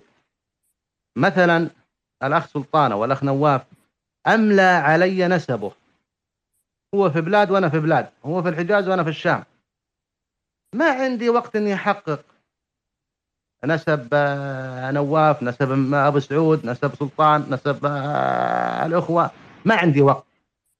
أقول هكذا وأملى علي الأخ نواف نسبه إلى مثلا حرب، والعهدة عليه، أضع العهدة على نواف مش علي، حتى لا أحد إيش يستدرك علي في هذه المسألة ويقول أنت نسبت فلان وعلان. أقول وأملى علي نسبه إلى كذا والعهدة عليه. أما أنا إذا قلت والناس مؤتمنون على نسب، هذا أنا عندي إقرار بهذا النسب. طب أنا كيف عندي إقرار وأنا ما اطلعت وما حققت هذا النسب؟ وهذا يدخل يدخل في مسألة باب الشهادات في علم الأنساب. الآن مثلا أنا أثق بالأخ نواف، أثق بالأخ أبو سعود، لو أملى علي نسبه الأخ أبو سعود والأخ شريف يوسف نسبه، قال أنا فلان وفلان وفلان، أنا أثق بهذا الرجل، لكن في الشهادات أنا كلامي لا يقبل. ليش؟ لأن أنا شهادتي بناء على ثقة القائل، يعني كانت شهادة شهادتي مبنية على ثقة ذاك الرجل، وهذا لا يؤخذ فيه في الأنساب، لأن أنا ما حققت ولم أتأكد، لأن الشهادة علم، أنا ما عندي علم، أنا شهادة ثقة بقول فلان، لا أعرفه هل هو صادق، هل هو مثلا أخطأ في هذا النسب أو شيء كذا. فهذه الشهادات لا تؤخذ في الأنساب. فالسلف لهم أسلوب، الناس مؤتمنون على أنسابهم. هذه المسائل أنا راح أقول مثلا أنا من حرب وأقول الناس مؤتمنون على أنساب، ضاعت الأنساب، يعني صارت كما يقال خبيصة، هذا يقول وهذا يقول وهذا يقول. لا، فالنساب، أنا أتكلم عن طلبة العلم في مؤلفاتهم أو في كتابتهم للمقالات، إذا أخذ نسب أسرة من قرية وما عنده علم في هذه الأسرة ولم يحققها أو شيء كذا، يستعمل بعض كل الألفاظ اللغوية، مثلا يقولون صيغة التبري، حتى لا يقول مثلا أنا أضعف هذا القول. مثلا لو قلت مثلا هذه الأسرة ويقال أنها كذا، أنا هذا حكمي، استعمالي لكلمة ثقاء يقال حكمت على هذا النسب، أنا الآن لا أريد أن أحكم لأن أنا أجهل، فأقول يقولون أو يزعمون، أترك العهدة على هذه الأسرة، حتى إذا جاء من بعدي لا يستطيع طالب العلم أن أن كما يقال ينسب هذا القول لي. يقول مثلا الترباني أو نواف نسبوا الأسرة الفلانية وما نسبوا، واستعمل ألفاظ تبين كما يقال عدم معرفته بهذا المذهب، فترك العهدة على هذه الأسرة أو على هذا الرجل. أما أنا أقول والله مثلا فلان فلان من الأشراف والناس مؤتمنون، هذا عندي إقرار بهذا النسب، أنا عندي إقرار. طب أنت كيف عندك إقرار وأنت تجهل هذا الأصل وما درست هذا النسب؟ قد يكون هذا الرجل يضحك عليك أو وكلامه باطل. فهناك ألفاظ، ولله الحمد نحن عربي، يعني العرب دائما حريصين في كلامهم، حريصين في ألفاظهم، الألفاظ كثيرة حتى تبعد هذا الأمر عندك. يعني علماء الحديث يجد تجد يروي حديث ضعيف ولكن يسند هذا الحديث، حدثنا فلان ابن فلان ابن فلان، هو الآن أسند الأمر، وهو جعل العهدة على إيش؟ آه على الناظر. أنا أنا ذكرت هذا الإسناد، أسندته. فهو فاستعمال هذه العبارة أنا أراها أنها إقرار، إقرار لهذا النسب. واليوم أنا أقول الناس مش مؤتمنين على نسابهم. الناس اليوم انتشر الكذب بين الناس وانتشر التدليس ولا التزوير بين الناس، فالناس الآن غير مؤتمنون على أنسابهم صدقا. وبارك الله فيك. الله فيك، بارك أبا سهل. إخوان اللي عنده مشاركة يطلب، شارفنا على الانتهاء. الإخوان يطلبون والمتحدثين يتكلمون، فما راح أفتح لكم المايك حتى ينتهي المتحدث يا إخوان، أنا أريد أن نقطع سلسلة أفكاري. ناخذ سؤالين من إخواننا اللي حبايبي اللي في الخاص. بالنسبة للمصطلحات المذكورة في الوثائق المحلية، تفضل الإخوان تلك الحلقة قالوا سنخصص حلقة كاملة عن هذه المصطلحات ومعانيها وخفاياها بإذن الله. لكن سلطان لا يمنع أن تجمع سلمت هذه المصطلحات الذين التي استفسروا عنها، لأن المصطلحات كثيرة جدا لا يمكننا أن أن نستوفي فيها جميعا، ما في لكن التي يكون السؤال عنها أكثر ربما هي الأحق أن تناقش. ما في إشكال. الأخ الهاشمي تفضل.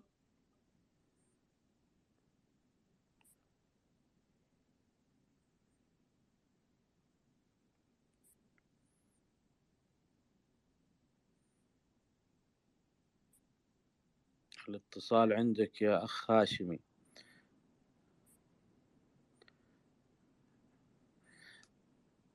طيب نروح لفارس، تفضل يا فارس.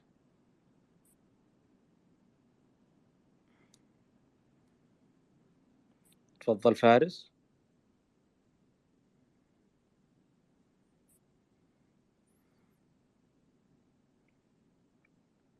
فارس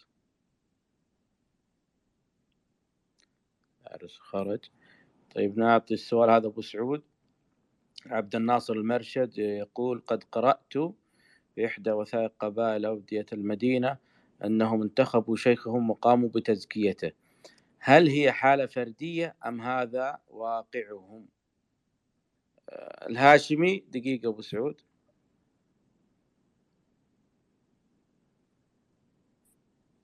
نحاول نعطيكم مجال إخوان. تفضل الهاشمي. أيضا عند تفضل الهاشمي.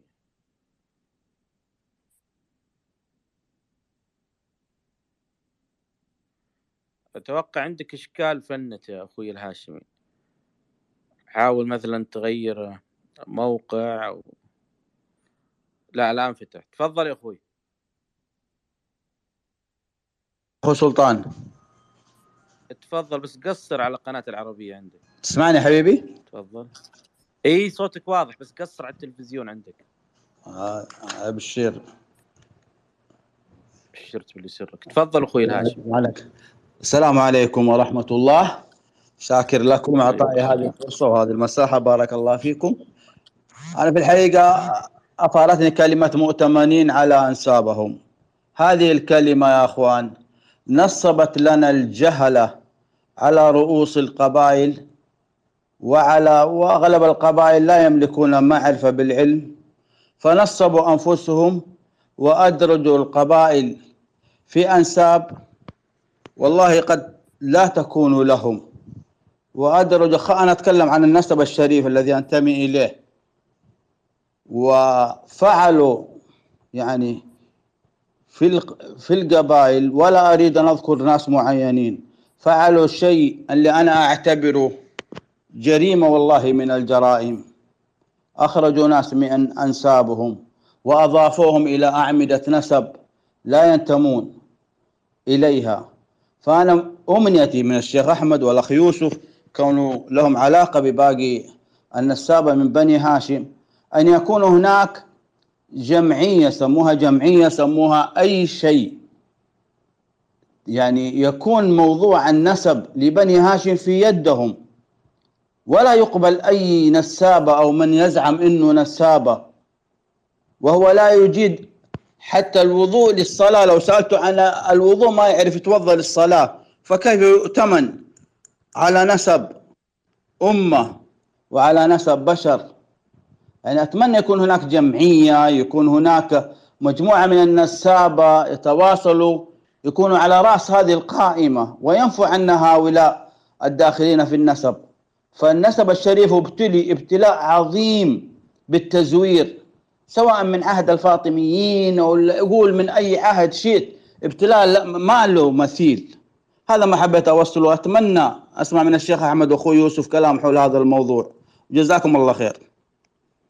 بارك الله فيك أخوي الهاشمي. أبو محمد فتحت المايك لحد؟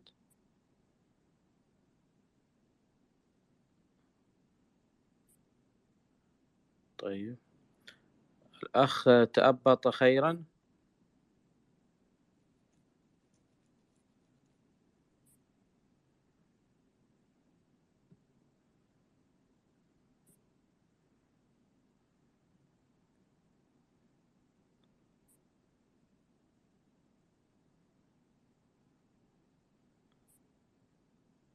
الأخ تأبط خيرا.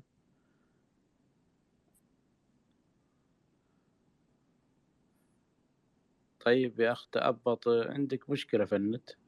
تفضل بهاء ثابت.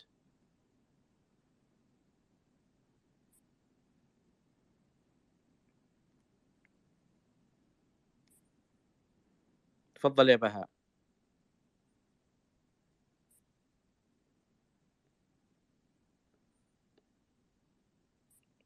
بهاء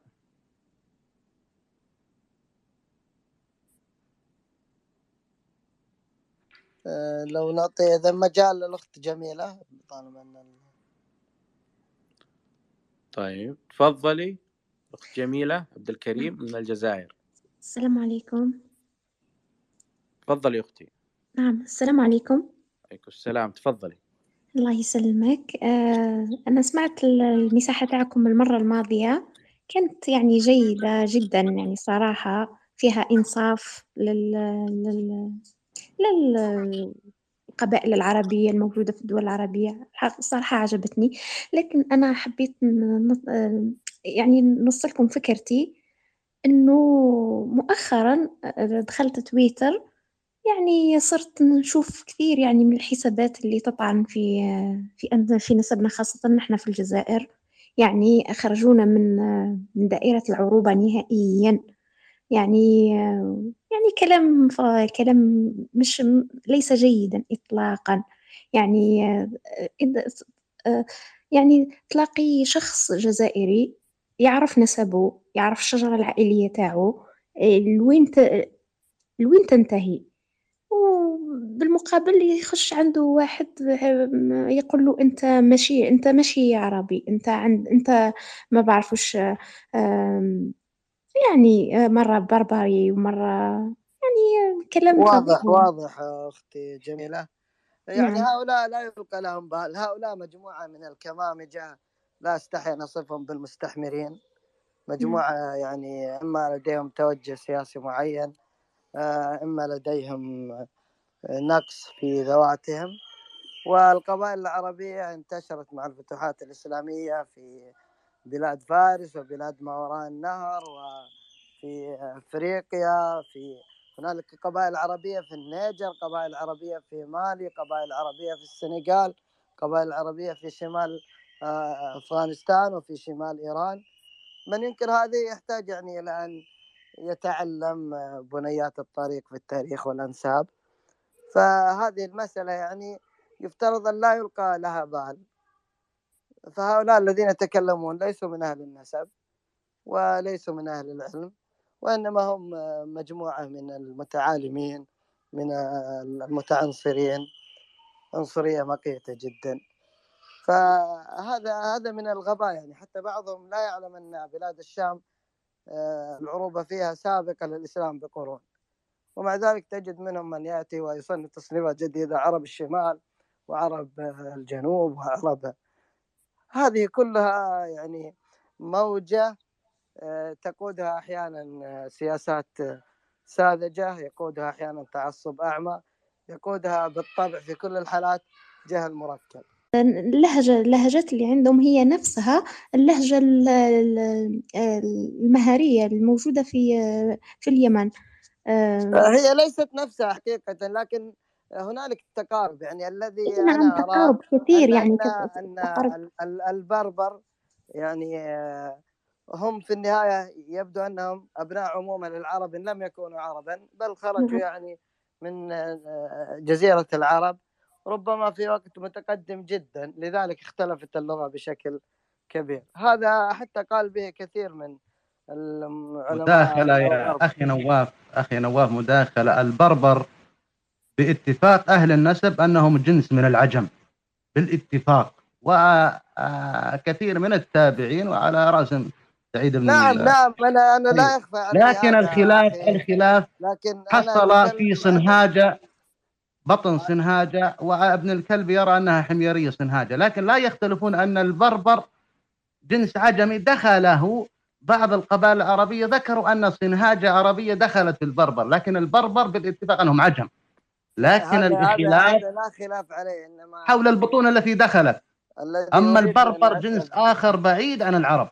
الذي يريد أن أذكره أن هؤلاء البربر وهؤلاء المصريون القدماء الدراسات اللغوية، الدراسات المقارنة اللغوية تدل على أنهم يتكلمون لغة في أصلها تنتمي إلى عائلة اللغة العربية، بل كثير منهم يرجح أنهم خرجوا من جزيرة العرب، وهذا يعني لا يعني بالضرورة أنهم عرب، ولكن القرابة اللغوية. كما لا يخفى على الجميع أن اللغة الجعزية الحبشية أخت اللغة العربية، ومع ذلك لا أحد يقول أن الأحباش عرب. بارك الله فيكم جميعا، وموضوع مثري جدا قد أضيف في قائمة المساحات أو عناوين المساحات القادمة.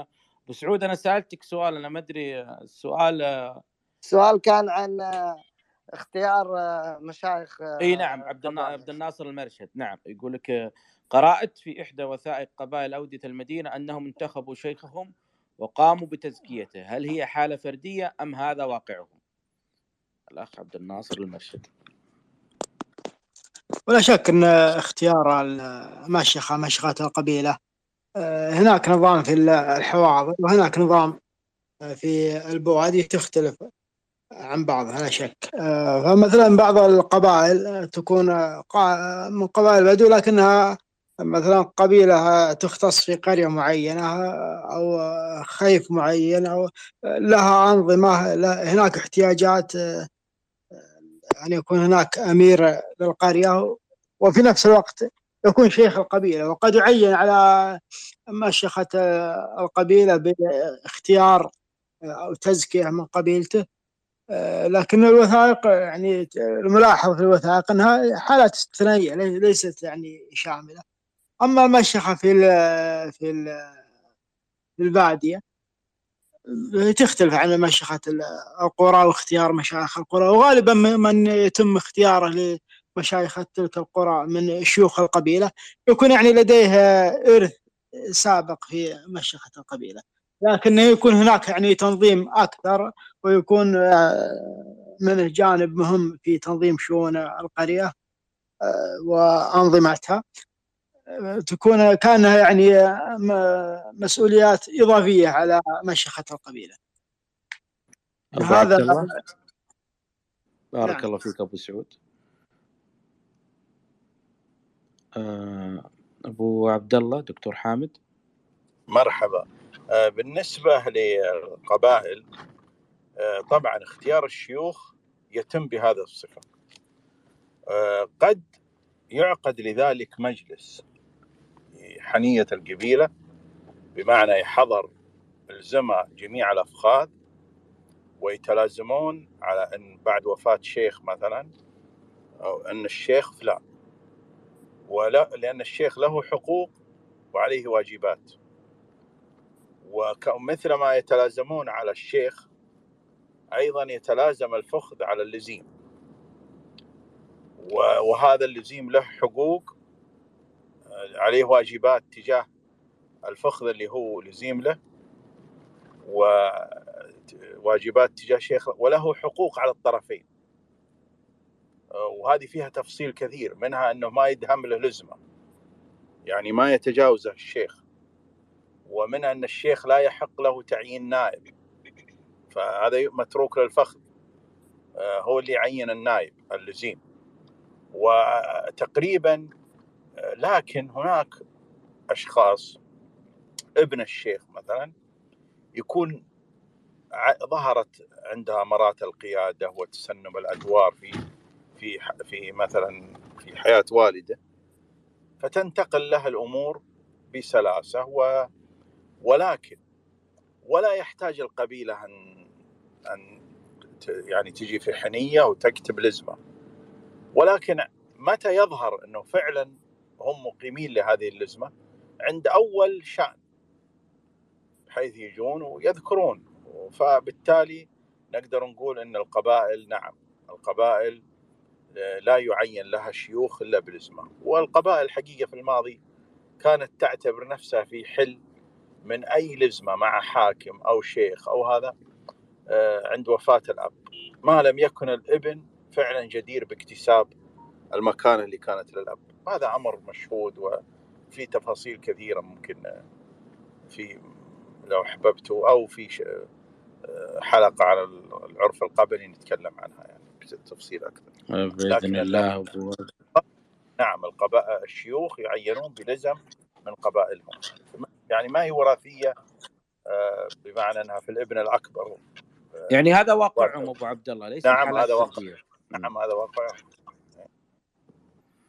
أبو سعود يحضرك دار ما سوينا إعداد، لكن يحضرك بعض الأمثلة، في موجود كثير أمثلة في مشاخة مشاخة المضيق مشاخة المضيق هو أذرع الشيخ المناشي، هناك أكثر ما أكثر من صورة واضحة الاختيار شيخ القرية أو شيخ شيخ القبيلة، ويوضحون مهامه في شأن القرية وأخذ الرسوم معينة، هناك رسوم معينة لشيخ القرية، وهناك لزمة تكون من أهل من القبيلة تجاه التزامات شيخه مع الدولة، مثلا إذا ذهب الشيخ إلى مراكز الدولة وصار هناك اتفاقيات معينة، عندما يأتي إلى قريته أو إلى قبيلته يخبرهم بهذه الالتزامات، يلتزمون بالوفاء معه من أجل تعزيز موقفه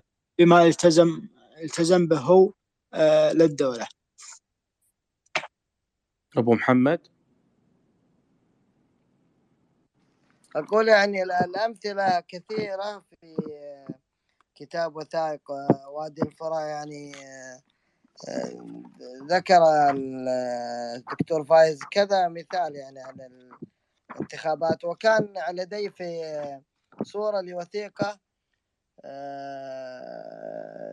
في عام ألف ومئتين وستين إن لم تخني الذاكرة لاختيار شيخ قبائل بني عمر، ويعني تجد فيها تعديد كبير لكل فروع القبيلة، كله فاخذ هنالك من يمثله في هذه الانتخابات، لعلي إن شاء الله يعني أجدها وأنشرها لاحقا. لكن من أراد أمثلة فليرجع إلى كتاب الوثائق، وثائق تاريخية من منطقة المدينة، وثائق وادي الفرات. بارك الله فيكم محمد. آه الأخ آه البيضاني تفضل تفضل يعني.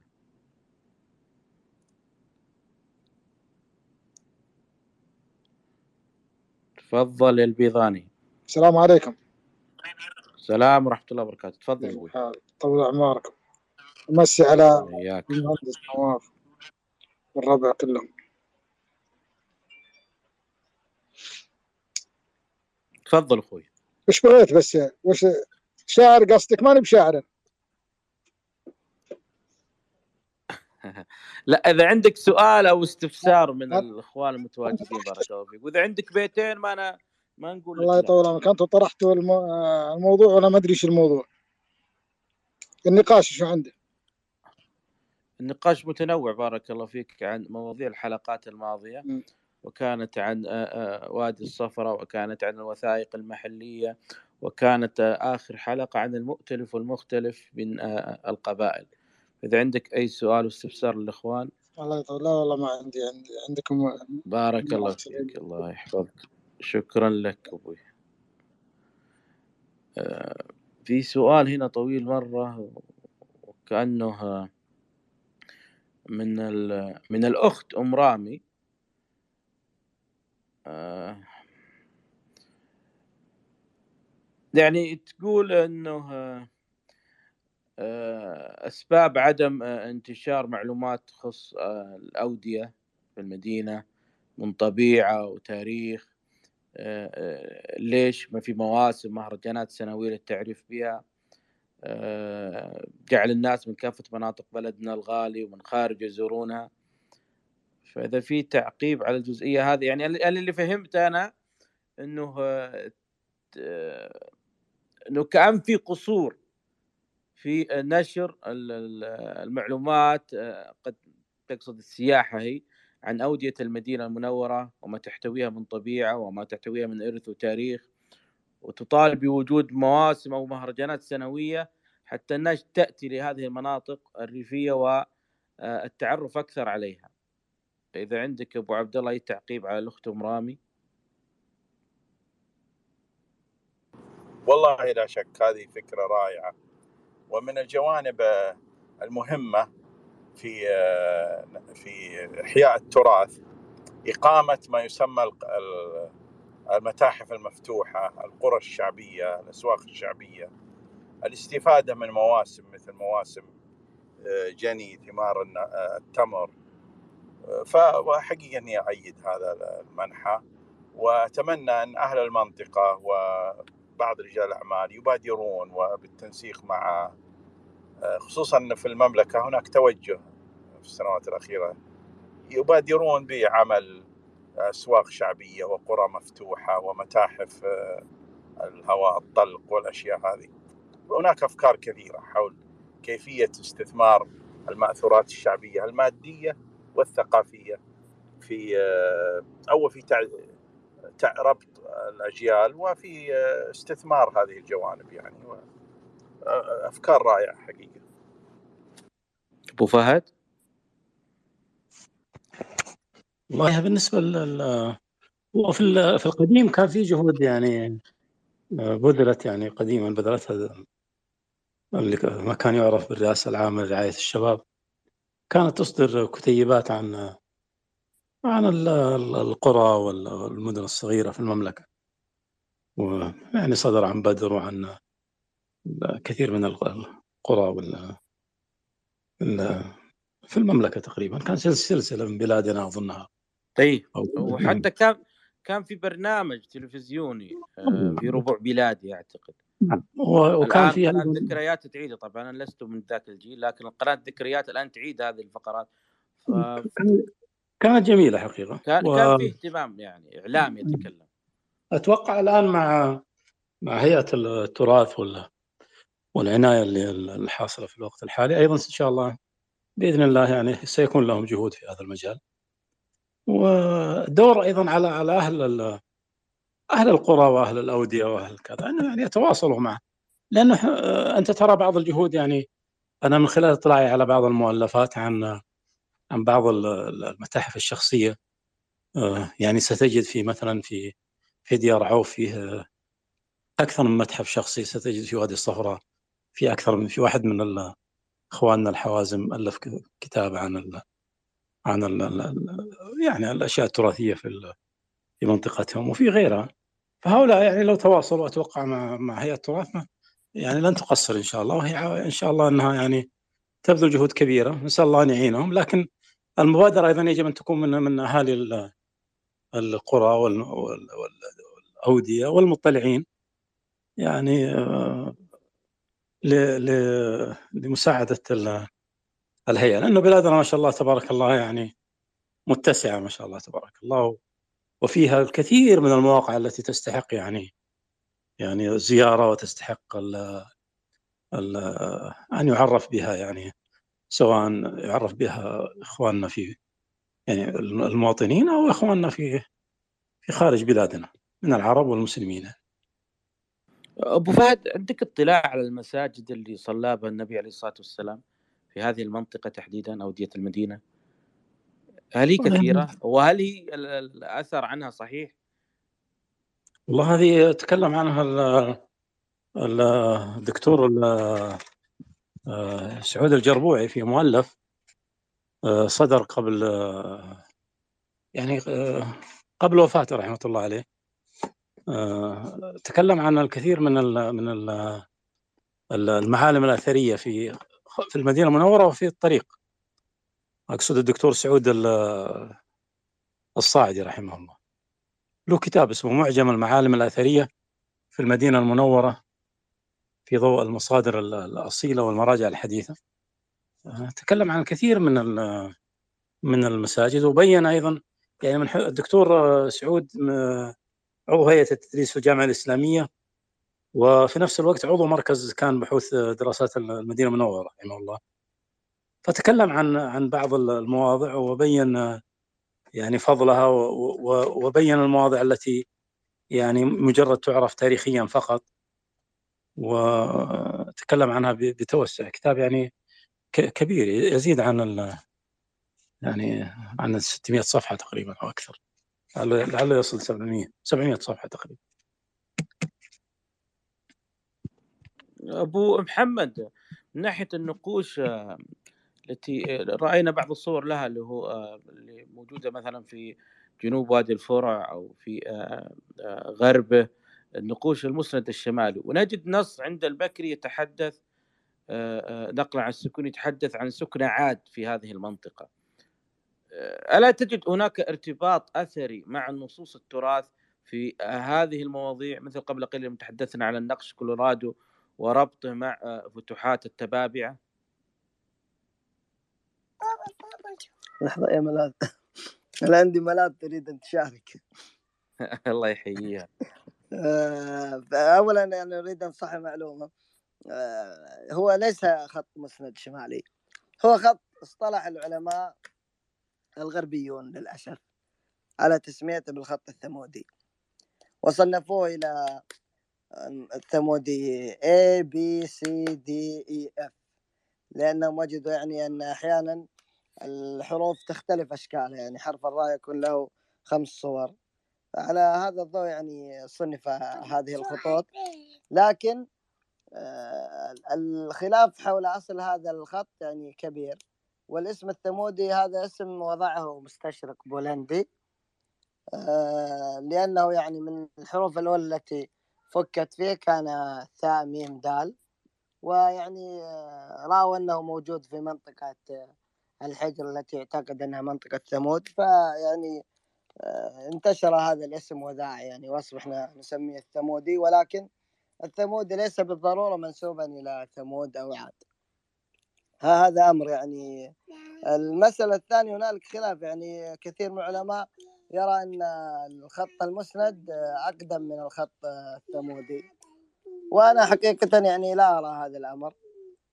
ومسألة وصول الخط العربي فيها كلام كثير ونظريات كثيرة، سواء الخط الجزم الذي نكتب به الآن أو خط المسند الجنوبي الذي كتبت به حمير. طيب أبو محمد، مالي قاطع عليك، هل في فروق بين تكلم عنه وفك رموزه هو الهمداني وليس المستشرقون كما يزعم البعض؟ هل في فرق بينهن الجنوبي والشمالي؟ آه نعم، الخط المسند المسند خط يعني آه زخرفي آه عالي الدقة، خط هندسي قائم، لذلك سمي المسند، ومنه خط يدوي يسمى خط الزبور. هنالك حوالي خمسة ألاف نص، معظمها كتب على جريد وعلى جلود، ونشر كثير منها بخط الزبور. وخط الزبور خط يدوي، بينما الخط المسند هو خط يعني نستطيع أن نقول أنه خط رسمي، تكتب بخطابات الملوك، انتصاراتهم، تكتب على المعابد، على الشواهد القبور لعظماء القوم، هذا استخدامه. أما الخط الذي يسمى الثمودي فيبدو أنه خط كان يعرفه تعرفه البادية، لأنه منتشر في أنحاء الجزيرة العربية، هنالك عدد كبير يتجاوز العشرة آلاف يعني نقش كتبت بهذا الخط يعني، ولم يدرس يعني دراسة مستفيضة حقيقة حتى يوم الناس هذا. بابا حتى كلمني حيوان. طيب وصلنا للختام. بالنسبة لي مثل ما تفضل أبو محمد، المصطلحات يا إخوان هذه الكثيرة جدا، بإذن الله وعدناكم بالحلقة وإن شاء الله سنضعها فيه، وسنختار المصطلحات التي نرى أنها فعلا يجب أن تأخذ وقتها من ناحية الشرح. شريف يوسف، كلمة ختامية.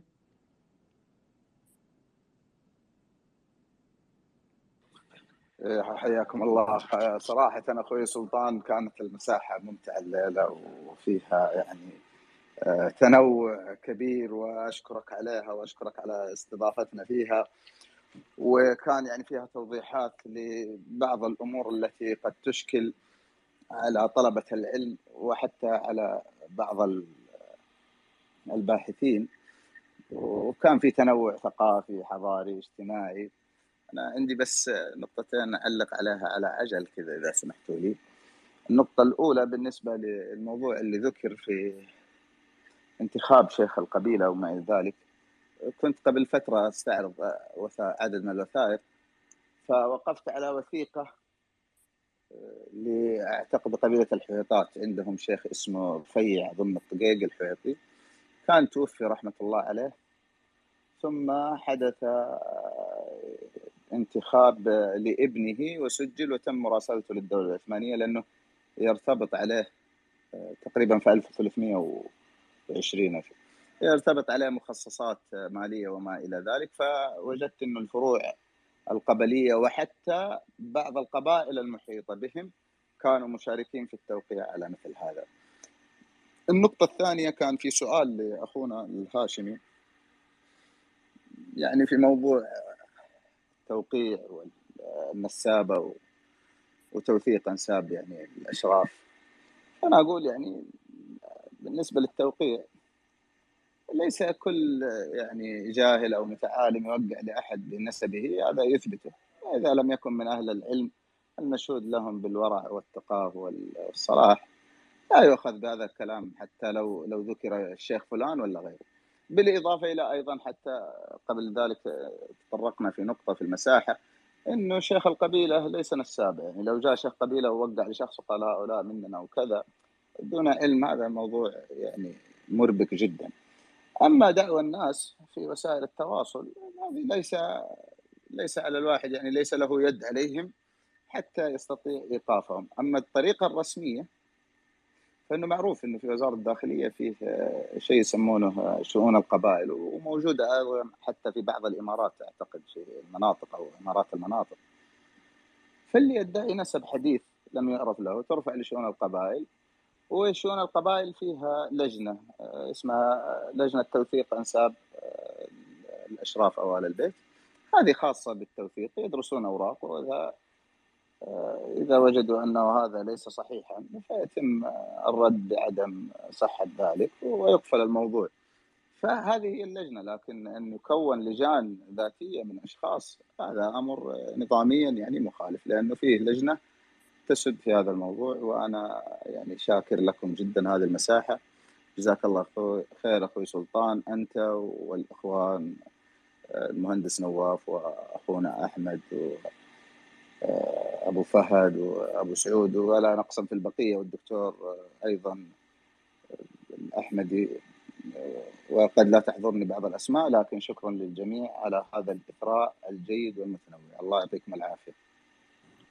أبو عبد الله، دكتور حامد كلمة ختامية. حقيقة يا أستاذ سلطان نشكرك جزيل الشكر على إقامة هذه المساحات، واللي بحسن إدارتك وبهذه الكوكبة من الإخوان يعني أثريت أثري النقاش فيها، ونتمنى إن شاء الله أن تسير على هذه الوتيرة لكثرة المواضيع والشؤون الثقافية والتاريخية اللي يعني ما شاء الله الإخوان الحاضرين على مؤهلين لإثراءها ويعني جعلها إن شاء الله مفيدة وشيقة. شكرا لك. العفو. أبو سهل كلمة ختامية. بارك الله في الأخوة جميعا على هذه الساحة الطيبة التي دائما نستفيد منها، ولي كلمة هي للناس، يعني خاصة الآن نسمع آه الغالب أنه هذا يأتي في مسائل الأشراف نسب الشريف. يعني عندنا إحنا في الأردن في قسم في الديوان الملك الهاشمي قسم توثيق النسب ال ال ال ال الشريف، هذا ما أحد يقدر يذهب إليه لأنهم يعرفون في قرارة أنفسهم أنهم كذابين. يعني تجده يذهب إلى المغرب أو يذهب إلى مصر أو يذهب إلى اليمن، وأنت في بلد هاشمي وبلد في توثيق نسب شريف وما تلجأ إليه، هذا يدل في عندك ضعف وفي عندك إيش يعني ما أنت واثق في اللي عندك، عرفت؟ وكذا في السعودية يعني في يعني أنا ما أذكر الشريف هزاع قالتني الذاكرة، يعني في هناك بعض المراكز اللي يرجع له يعني هو الصادق الذي يبحث عن نسبه صدقا، يعني أنا أريد أن أبحث عن نسبي أذهب إلى هؤلاء. لكن إذا أنت خايف تقول لا هؤلاء وكذا، وفي بعض الناس يقول لا هؤلاء يحسدوننا يظنون أنه نأخذ الإمارة، أي إمارة أنت يا دايخ؟ هؤلاء هكذا عندهم يعني تصورات دون كشوت، هذا الذي كان يحسب طواحين الهواء أعداء. فهؤلاء يعني ما وفقوا إلى هذه الطريقة الصحيحة، يعني يذهب هذا مثلا سعودي يذهب إلى المغرب، طب هذا المغربي أو النقاب المغربي إيش اللي عرفه أو عن عنك وعن نسب أجدادك وكذا؟ فالغالب على اللجوء إلى هذه النقابات أو هذه المراكز هذا يعني من أسباب بطلان هذه الأنساب. يعني أنا كثير من الناس يأتيني وسبحان الله يأتيني مسترشدا ويأتي لي هذه الأوراق، فأقول له يعني آآ آآ تتقبل الرأي، أنت تريد النسب، هذا يتحكم يعني يترتب عليه حكم شرعي، ويتظاهر أنه كذا وأنه كذا. سبحان الله لما أقول له أنت لست من أشراف يخرج طاعنا وطاعنا في أعراضنا وطاعنا في أنسابنا وكذا، يعني ما يريدون الحق، يريدون آآ أن نرفع بهم ونقول أنت هاشمي يلا روح وهكذا. فلهذا النقابات اللي في مصر، حتى النقابة اللي في مصر هذه هي من أسباب فساد الأنساب، أفسدت كثير من الأنساب، و يعني من في هذا الزمان النقابة المصرية من أكثر من عبثت في النسب الهاشمي صدقاً. وأما النقابات اللي تخرج يعني عندنا في الأردن كثير من السعوديين أو الدول الخليج أو الدول الأخرى ما يعني كما يقال تكشف كذب هؤلاء، يعمل له نقابة وهو يسكن في دولة، يقول هذه دولة الأشراف ودولة هواشم كذا، هذا السعودي أو هذا المصري وهذا يظن أنه هو ساكن في الأردن وهاشمي له نقابة أكيد هذا من الأسرة الهاشمية وكذا، ويذهب لهؤلاء. وهذا فقط على الانترنت شريف، لكن على الواقع ما هو من الأشراف، على الواقع مثلجة من الأجرب. فالناس كما يقال مساكين، فالناس مساكين. فلهذا على من أراد أن يحقق نسبه عليه إما المراكز التي مصرحة من الدولة، دولة تقر هذه المراكز، أو على أهل النسب الثقات، هذا إذا كان يريد نسبه أو يريد أن البحث عن الحق. أما يريد الجاه هذا لا تسأل عنه. وبارك الله فيكم وجزاكم الله خيرا. فيك بارك. أبو سعود كلمة ختامية. أشكر لك أخي سلطان إتاحة هذه المساحة، كما أشكر الأخوة الكرام على إطراعهم لهذه المساحة. شكر لك أبو سعود. أبو محمد كلمة ختامية. أبدا يعني أنا أشكر الأحبة الذين شاركوا وأطروا هذه الحلقة، الأحبة الذين تداخلوا معنا، وأشكر لك يعني مواصلتك لهذه الساحات المثرية جدا، وبإذن الله يعني نستمر على هذا الزخم. شكر لك أبو محمد. أبو فهد عندك الختام وكلمة ختامية بارك الله فيك.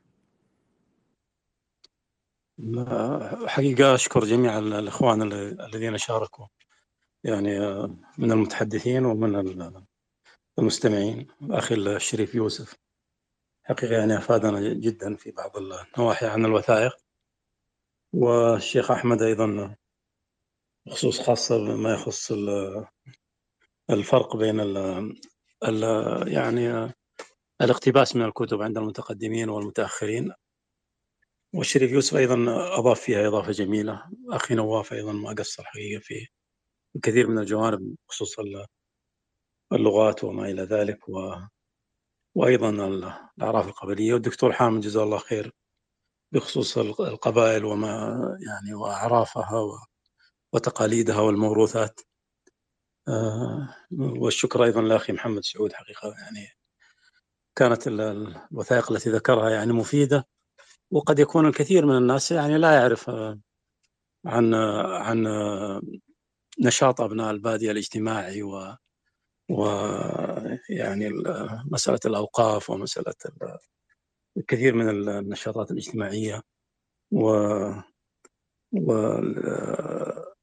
أيضا ما يتعلق بالأوقاف وما يتعلق ب... ب يعني ما يتعلق بابن السبيل وما إلى ذلك. كثير من الأمور يعني كثير من ال... من أزعم أنه من الأكاديميين أيضا لا يعرف أنه لدى القبائل يعني تنظيمات ولديها يعني جوانب حقيقة جميلة ومضيئة تستحق أن تدرس وتنشر. بالنسبة للسؤال الذي أيضا سألتني إياه عن ال عن ال عن المساجد والأماكن الأثرية النبوية إن صح التعبير، يعني ألف حقيقة فيها كثير من المؤلفات، وفي كتاب أيضا في هذا يعني يحضرني الآن معجم ألفه الأستاذ محمد بن أحمد معبر الأديب عن الكتب البلدانية عن المملكة العربية السعودية، تطرق للكثير من المؤلفات التي ألفت في الفترة الماضية، وإن كان حقيقة ذكر بعض المؤلفات يعني مثل كتاب للطيب محمد الطيب عن عن إحدى البلدات. هذا الكتاب طبعا لا يعول عليه، لكن الكتاب فيه يعني أشبه ما يكون بقائمة بلغرافية جيدة جدا لما ألف في الفترة الماضية عن عن البلدان والقرى والأودية في المملكة العربية السعودية. حقيقة يعني كتاب جميل وماتع. شكرا لك أخي سلطان على يعني جهودك التي تبذلها في هذه المساحة، ونرجو أنه يعني نتذكر المواضيع التي أو الأسئلة التي طرحها بعض الإخوان يعني تكون خاصة التي يعني تحتاج إلى مساحة، مثل موضوع موسوعة القبائل العربية، مثل موضوع المصطلحات، أنه هذه يعني تدرج في في حلقات قادمة بحيث يعني يستفيد منها الإخوان. ونرجو من المستمعين ومن لديه إضافة أن يتواصل مع مع أخي سلطان ليفيد و... ويستفيد إن شاء الله، ونستفيد نحن أيضا. فالغرض هو الفائدة العلمية والمتعة العلمية إن شاء الله سبحانه وتعالى بمنهجية علمية صحيحة إن شاء الله. شكرا لك أخي سلطان، وشكرا لجميع المستمعين. شكرا لك أنت أبو فهد. مثل ما تفضل شيخ أبو فهد، المواضيع كثيرة نحن نسجلها ونحاول جدولتها. أيضا طرح الإخوان الشريف يوسف وأبو ساهر الأسبوع الماضي عن النقابات وعن المشجرات، واليوم تطرقنا إلى جزئية بسيطة عن اللي في تزوير المخطوطات.